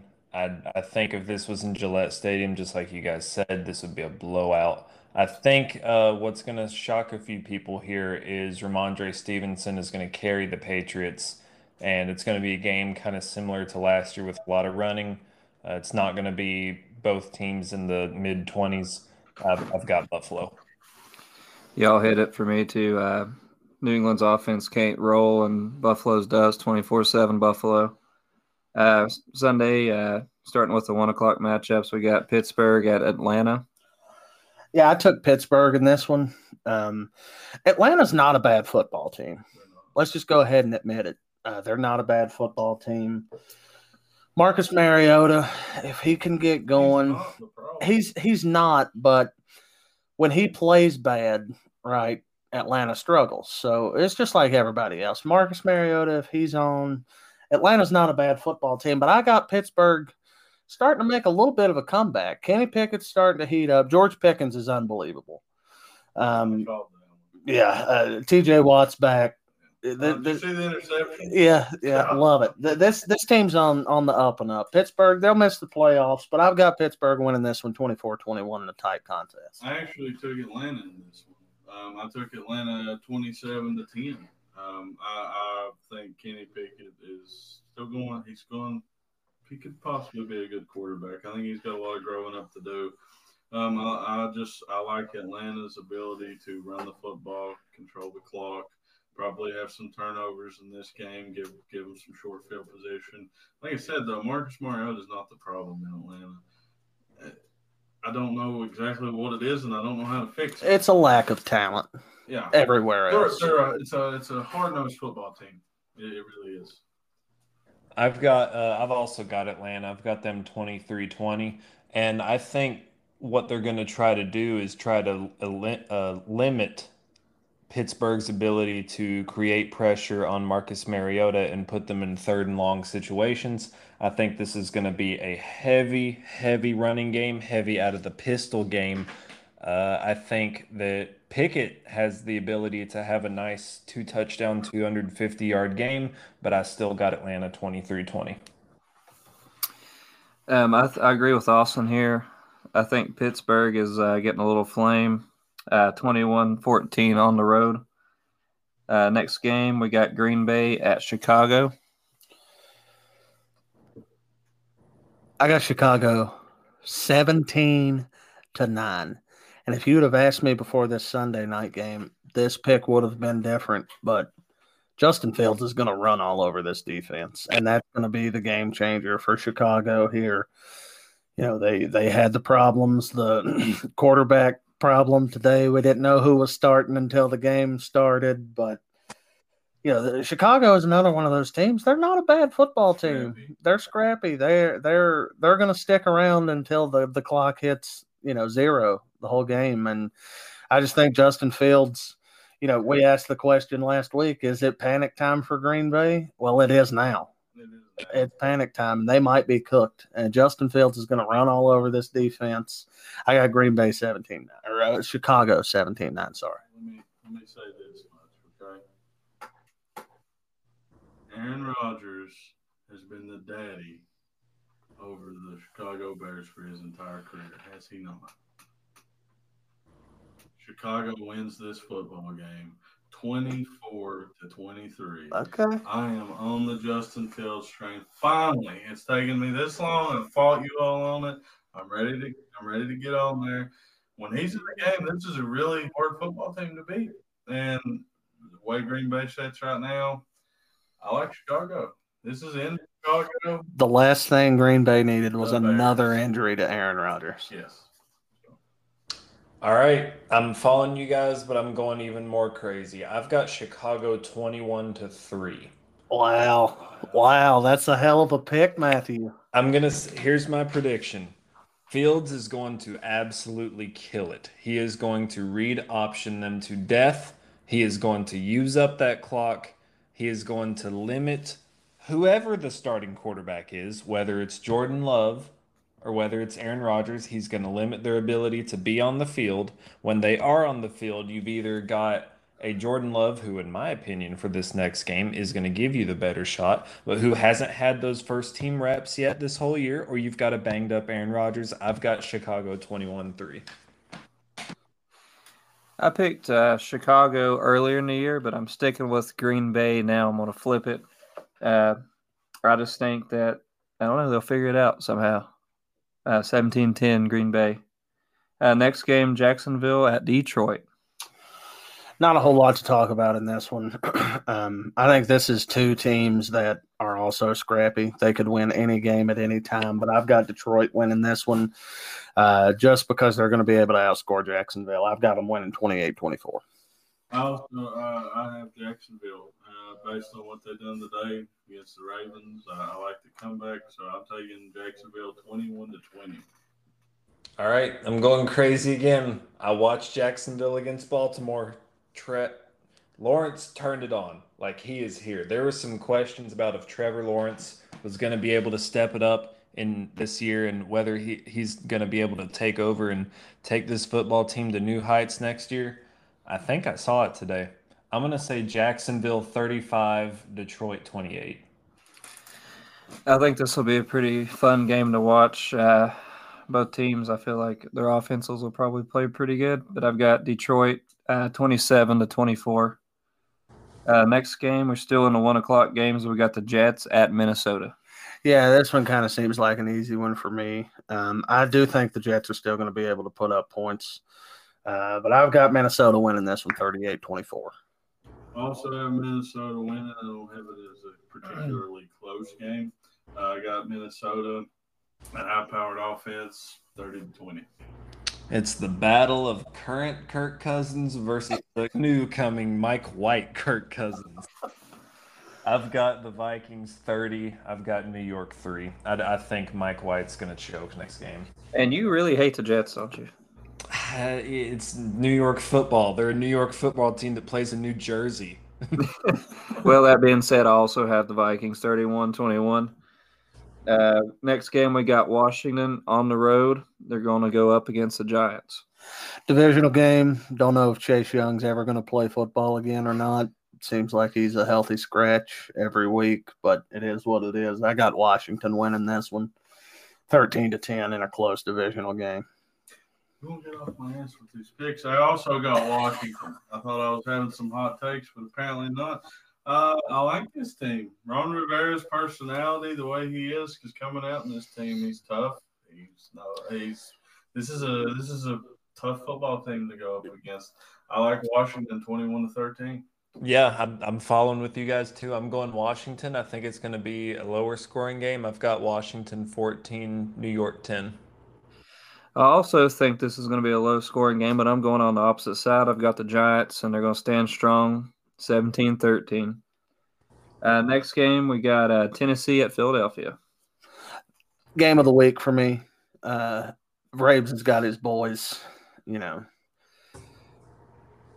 This is going to be a good game. I mean, I, I, I don't know what more to say about it. This is going to be a good game, but I do got Philadelphia victorious in this one in another close battle, 24 to 21.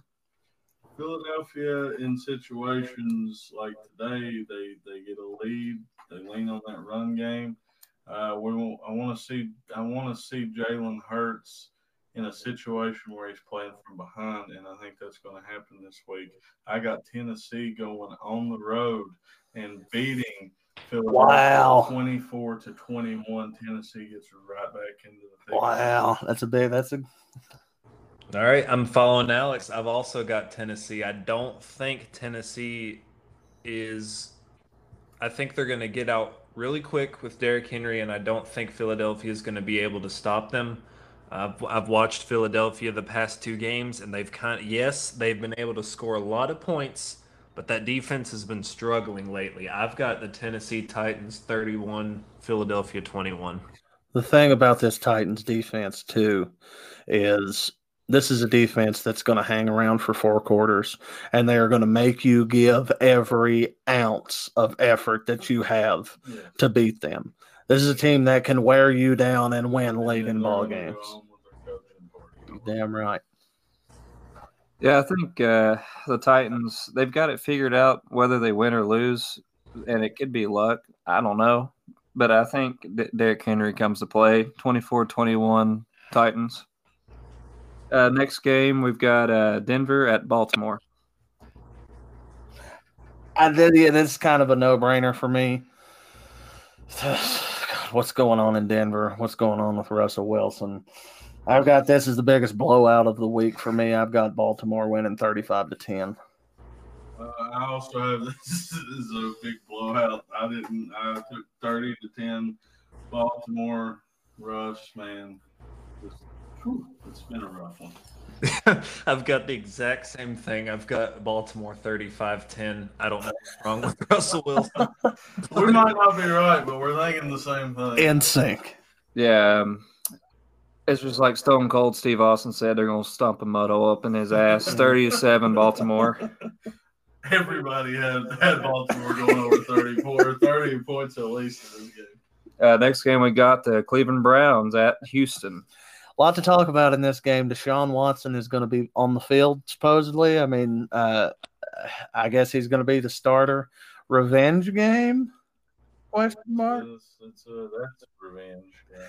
So I'm going to surprise you here. I've got Cleveland winning, but only winning 17 to 13. I actually I have Cleveland winning too. Uh, uh, that that there's not a whole lot you can say positive for that Houston Texans team. Uh, I I do think that Cleveland would win better in this game or win by a larger margin if Jacoby Brissett was playing, which probably won't. If Deshaun's able to go, I got the Browns 24-17. I've got this one a pretty low scoring game. I mean, Deshaun Watson has been out almost two years, maybe right at it. There's no 700 days. 700 days. Yep. And I don't see him coming back in, uh, you know, throwing for four touchdowns or anything like that. I've got this a really low scoring game. I've got Cleveland 10, Houston 7. Uh, yeah, I don't think Deshaun's going to do much, but it's going to be the Nick Chubb show, and I'd say Deshaun will kind of turn it on later on, just because Houston's not good. Uh, 31-10 Cleveland. Uh, we're going to start the four o'clock games here. We got Seattle at Los Angeles Rams. As if they weren't already dead enough, this is going to put the Rams completely. It- it's it's over for the Rams after this game. Geno Smith's going to do his thing. Kenneth Walker will continue to eat. Seattle's going to win this one 21-10. Uh, I have Seattle also. There's just not much you can say about the Rams. Twenty to nothing, shutting out. I've got this one a little bit lower scoring than you guys. I, I also have uh, Seattle winning, but I think it's going to be Seattle uh, 17, and I've got Los Angeles at 7. Um, I've got it more higher scoring, uh, probably a little bit closer, uh, but I still have Seattle 34 27. Uh, next game is probably the game of the week in all of our opinions here. We've got Miami at San Francisco. I know I've got this one as the highest scoring game and a very close game. I know I said Philadelphia and Tennessee will probably be the game of the week, but this is definitely one you want to watch. I've got Miami winning this one in a close contest, 42 to 41. Damn it, that's what I've got. I, I, I, I love the pick, and I'm also going with Miami. I can't I can't pick against Tua and, and that offense. Uh, also a close game. 31-28 Miami. I've got the exact same thing as Stanley. I've got 42-41 Miami over San Francisco. This is I I'm going to go ahead and compare this, okay? I'm going to compare this uh, to the Los Angeles Rams and Chiefs game of 2018, I believe it was. I don't know if you guys remember. Very good game. Yeah. What was it? There was over 100 points scored in that one, Jared right? Like 500 five yards, yeah. Yeah, I think this is going to be the exact same thing. Yeah, we talked about uh, the 49ers having probably the best defense, but I don't think they can stop Miami yet. Uh, 37-21 Miami. Next game is probably another good candidate for game of the week, in my opinion, and it's just not because it's my favorite team. But we got not Kansas City, by the way. We got Kansas City at my favorite team, the Bengals. I've also got this one in a very good game. I think this is this is definitely a game everybody's going to want to watch. Um, these are two playoff contenders. One of them is absolutely a playoff contender. I've just talked about how Cincinnati's starting to heat up, uh, but I'm going to break your heart a little bit, Corey. I've got Kansas City victorious in this one, 35 to 27. I got this as a close game. Um, I, I think Ben as it is in Cincinnati, and it is a it's late start game for Cincinnati.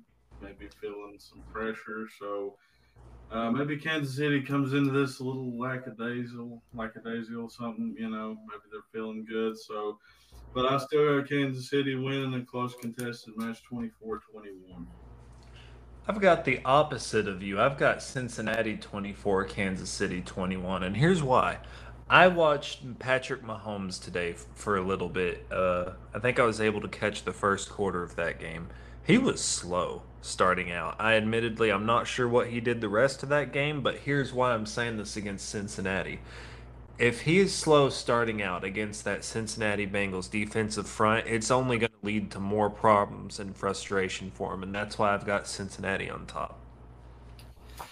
Uh, the thing with me with Cincinnati is they're also a slow starting team. Yeah, their defense is great, but their offense too is also a slow starting offense. But you didn't break my heart, Austin, because I got Kansas City winning 24-16. Some more revenge on them. Uh, next game, the last four o'clock game we've got is the Chargers at the Raiders.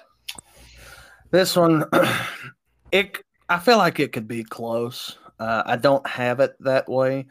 Um, I, I feel like this Chargers defense is still good enough. Uh, right now, I know they're kind of a question mark, but this Raiders team is just bad. I mean, they're very bad, and that's why I've got the Chargers winning 31 17. 28-21 Chargers. But the storyline for this is we would mark this game early in the season as one of these games that we could not wait to watch, and Mhm. it's not played out that way. 28-21 Chargers. I've got uh, Chargers 38, Las Vegas 21. I think it's going to be a high scoring first half, and Chargers are going to keep it going second half, and the Raiders just simply can't keep up. I agree. Just a couple players on each team that you're just kind of okay to talk about, but nothing special. 31 24 Chargers. Uh, last game for Sunday, the 8 o'clock game, we've got Indy at Dallas. Yeah, I've got. I I know we talked a lot of shit about Dallas, uh, but they're not. They're not going to get beat by Indianapolis, are they? Uh, I've got Dallas winning this one, forty-two to thirteen, a pretty big blowout. Da- Dallas, han- Dallas handles their business here. Keeps keeps rolling 34-20. Yeah, I've, I've got uh, Dallas 42, but I've got Indianapolis uh, hitting 21 against them, but nothing too special. Yeah. Yeah, I got this game a little bit closer than you guys, and it's they're both teams are under 20, but I've, I've got Dallas 19 17. And the last game of the week on Monday night, we've got New Orleans going to Tampa Bay. Tom Brady, divisional game, prime time, at home. What more do I got to say? Tom Brady wins 27-24. This this every team in the NFC South is under 500 right now. 17-14, close game, Tampa.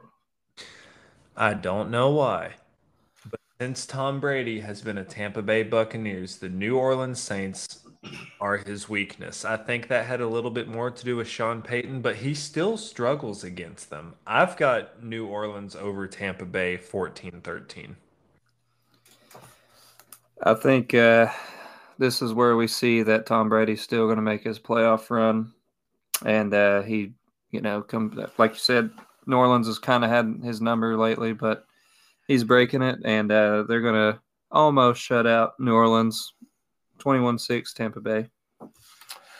But going to be interesting to see how how it plays out. I know Lineup- good lineup of games. it is. We got a lot of really excited. a lot a lot of similar picks this week too. So it's going to be interesting to see how it plays out. So let's talk about fantasy a little bit with this week 13 schedule. What's some matchups that you're looking forward to?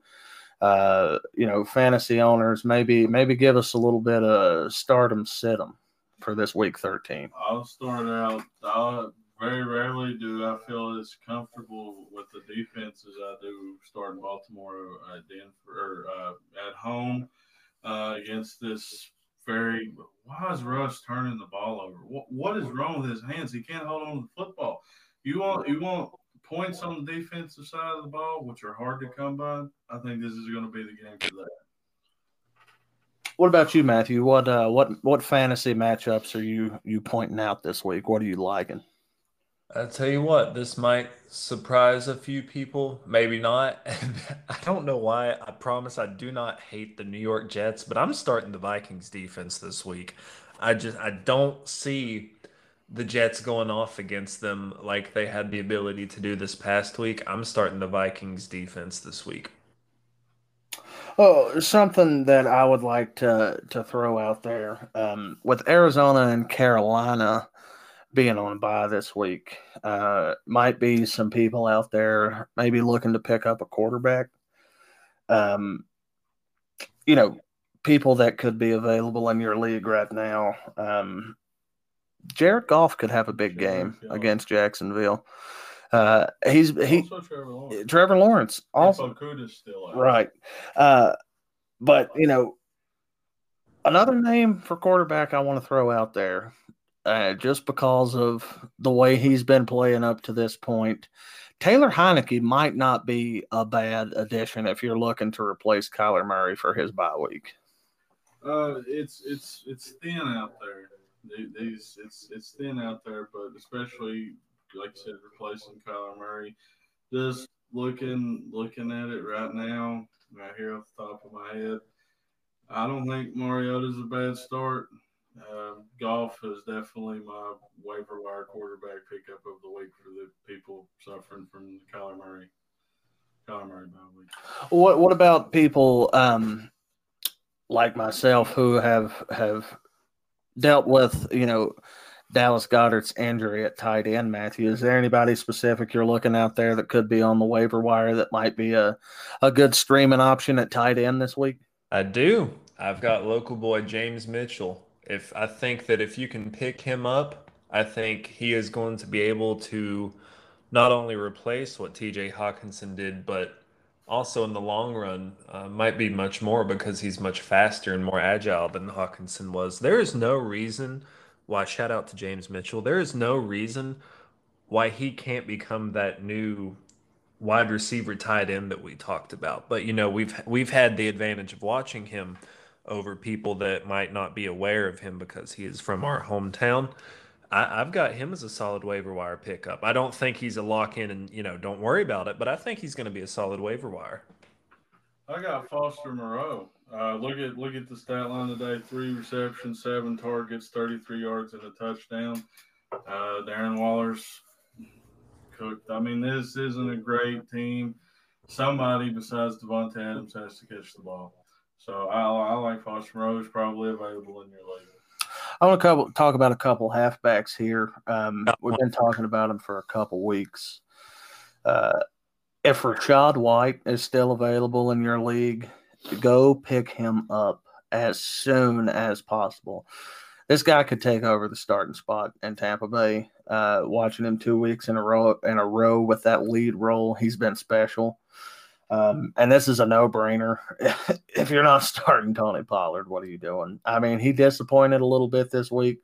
He still got the touches. Zeke's just getting the touchdowns. So let this work itself out. You start Tony Pollard week in and week out. Let, me, let me let me say something. We'll talk about a lot what to do. I'm gonna tell you what not to do this week. Don't go pick up Deshaun Watson and start him. Don't just, just don't do it. No, Don't do it. it's not a good idea. It's really not. Um, any other fantasy advice you want to throw out there, Alex, Matthew, Corey, Yeah, I've before got we one. wrap this thing up? Yeah, I've got one, and I'm I'm gonna do it as soon as we end this podcast, actually, because I was able to watch him. If Travis Etienne is still hurt, go pick up JaMycal Hasty. That, That dude is so fast. off today. He went off today, and as as heavy as they are on the halfback game, you know, if you're in a PPR league, JaMycal Hasty's the way to go. Well, you take that fantasy advice and you run with it. And if you lose, do not hit us up in the DMs. We do not want to hear about it. With that being said, I believe that wraps up this third installment of Foul Language. Don't forget to check us out on all of our socials at YouTube, on YouTube at Foul Language Rips. Twitter, the podcast page is at Foul Language 01. The Instagram and the Twitter for the card page is also at Foul Language Rips. Give us a like and subscribe. Follow us. Don't forget to check us out on our new podcast where me and Alex talk about uh, pretty much whatever we want to talk about, really. You know, Not sports. yeah, not sports. So, uh, So if your girlfriend's listening to this and she hates it, she like yeah, you know, tell her to tune in. Why not? Why not us? You know? Yeah, DM us. foul language, foul language 01, foul language rips. Don't forget to follow us, like and subscribe. If you're liking what you're hearing, please keep coming back because we are going to keep pushing this out. Shout out to our new studio. We haven't talked about this. We worked hard on this this week. Um, hopefully, the sound is a little bit better in here. Um, we're still working on a lot of things. We appreciate you being patient. This has been Foul Language from your host, Austin Stanley. Love you guys.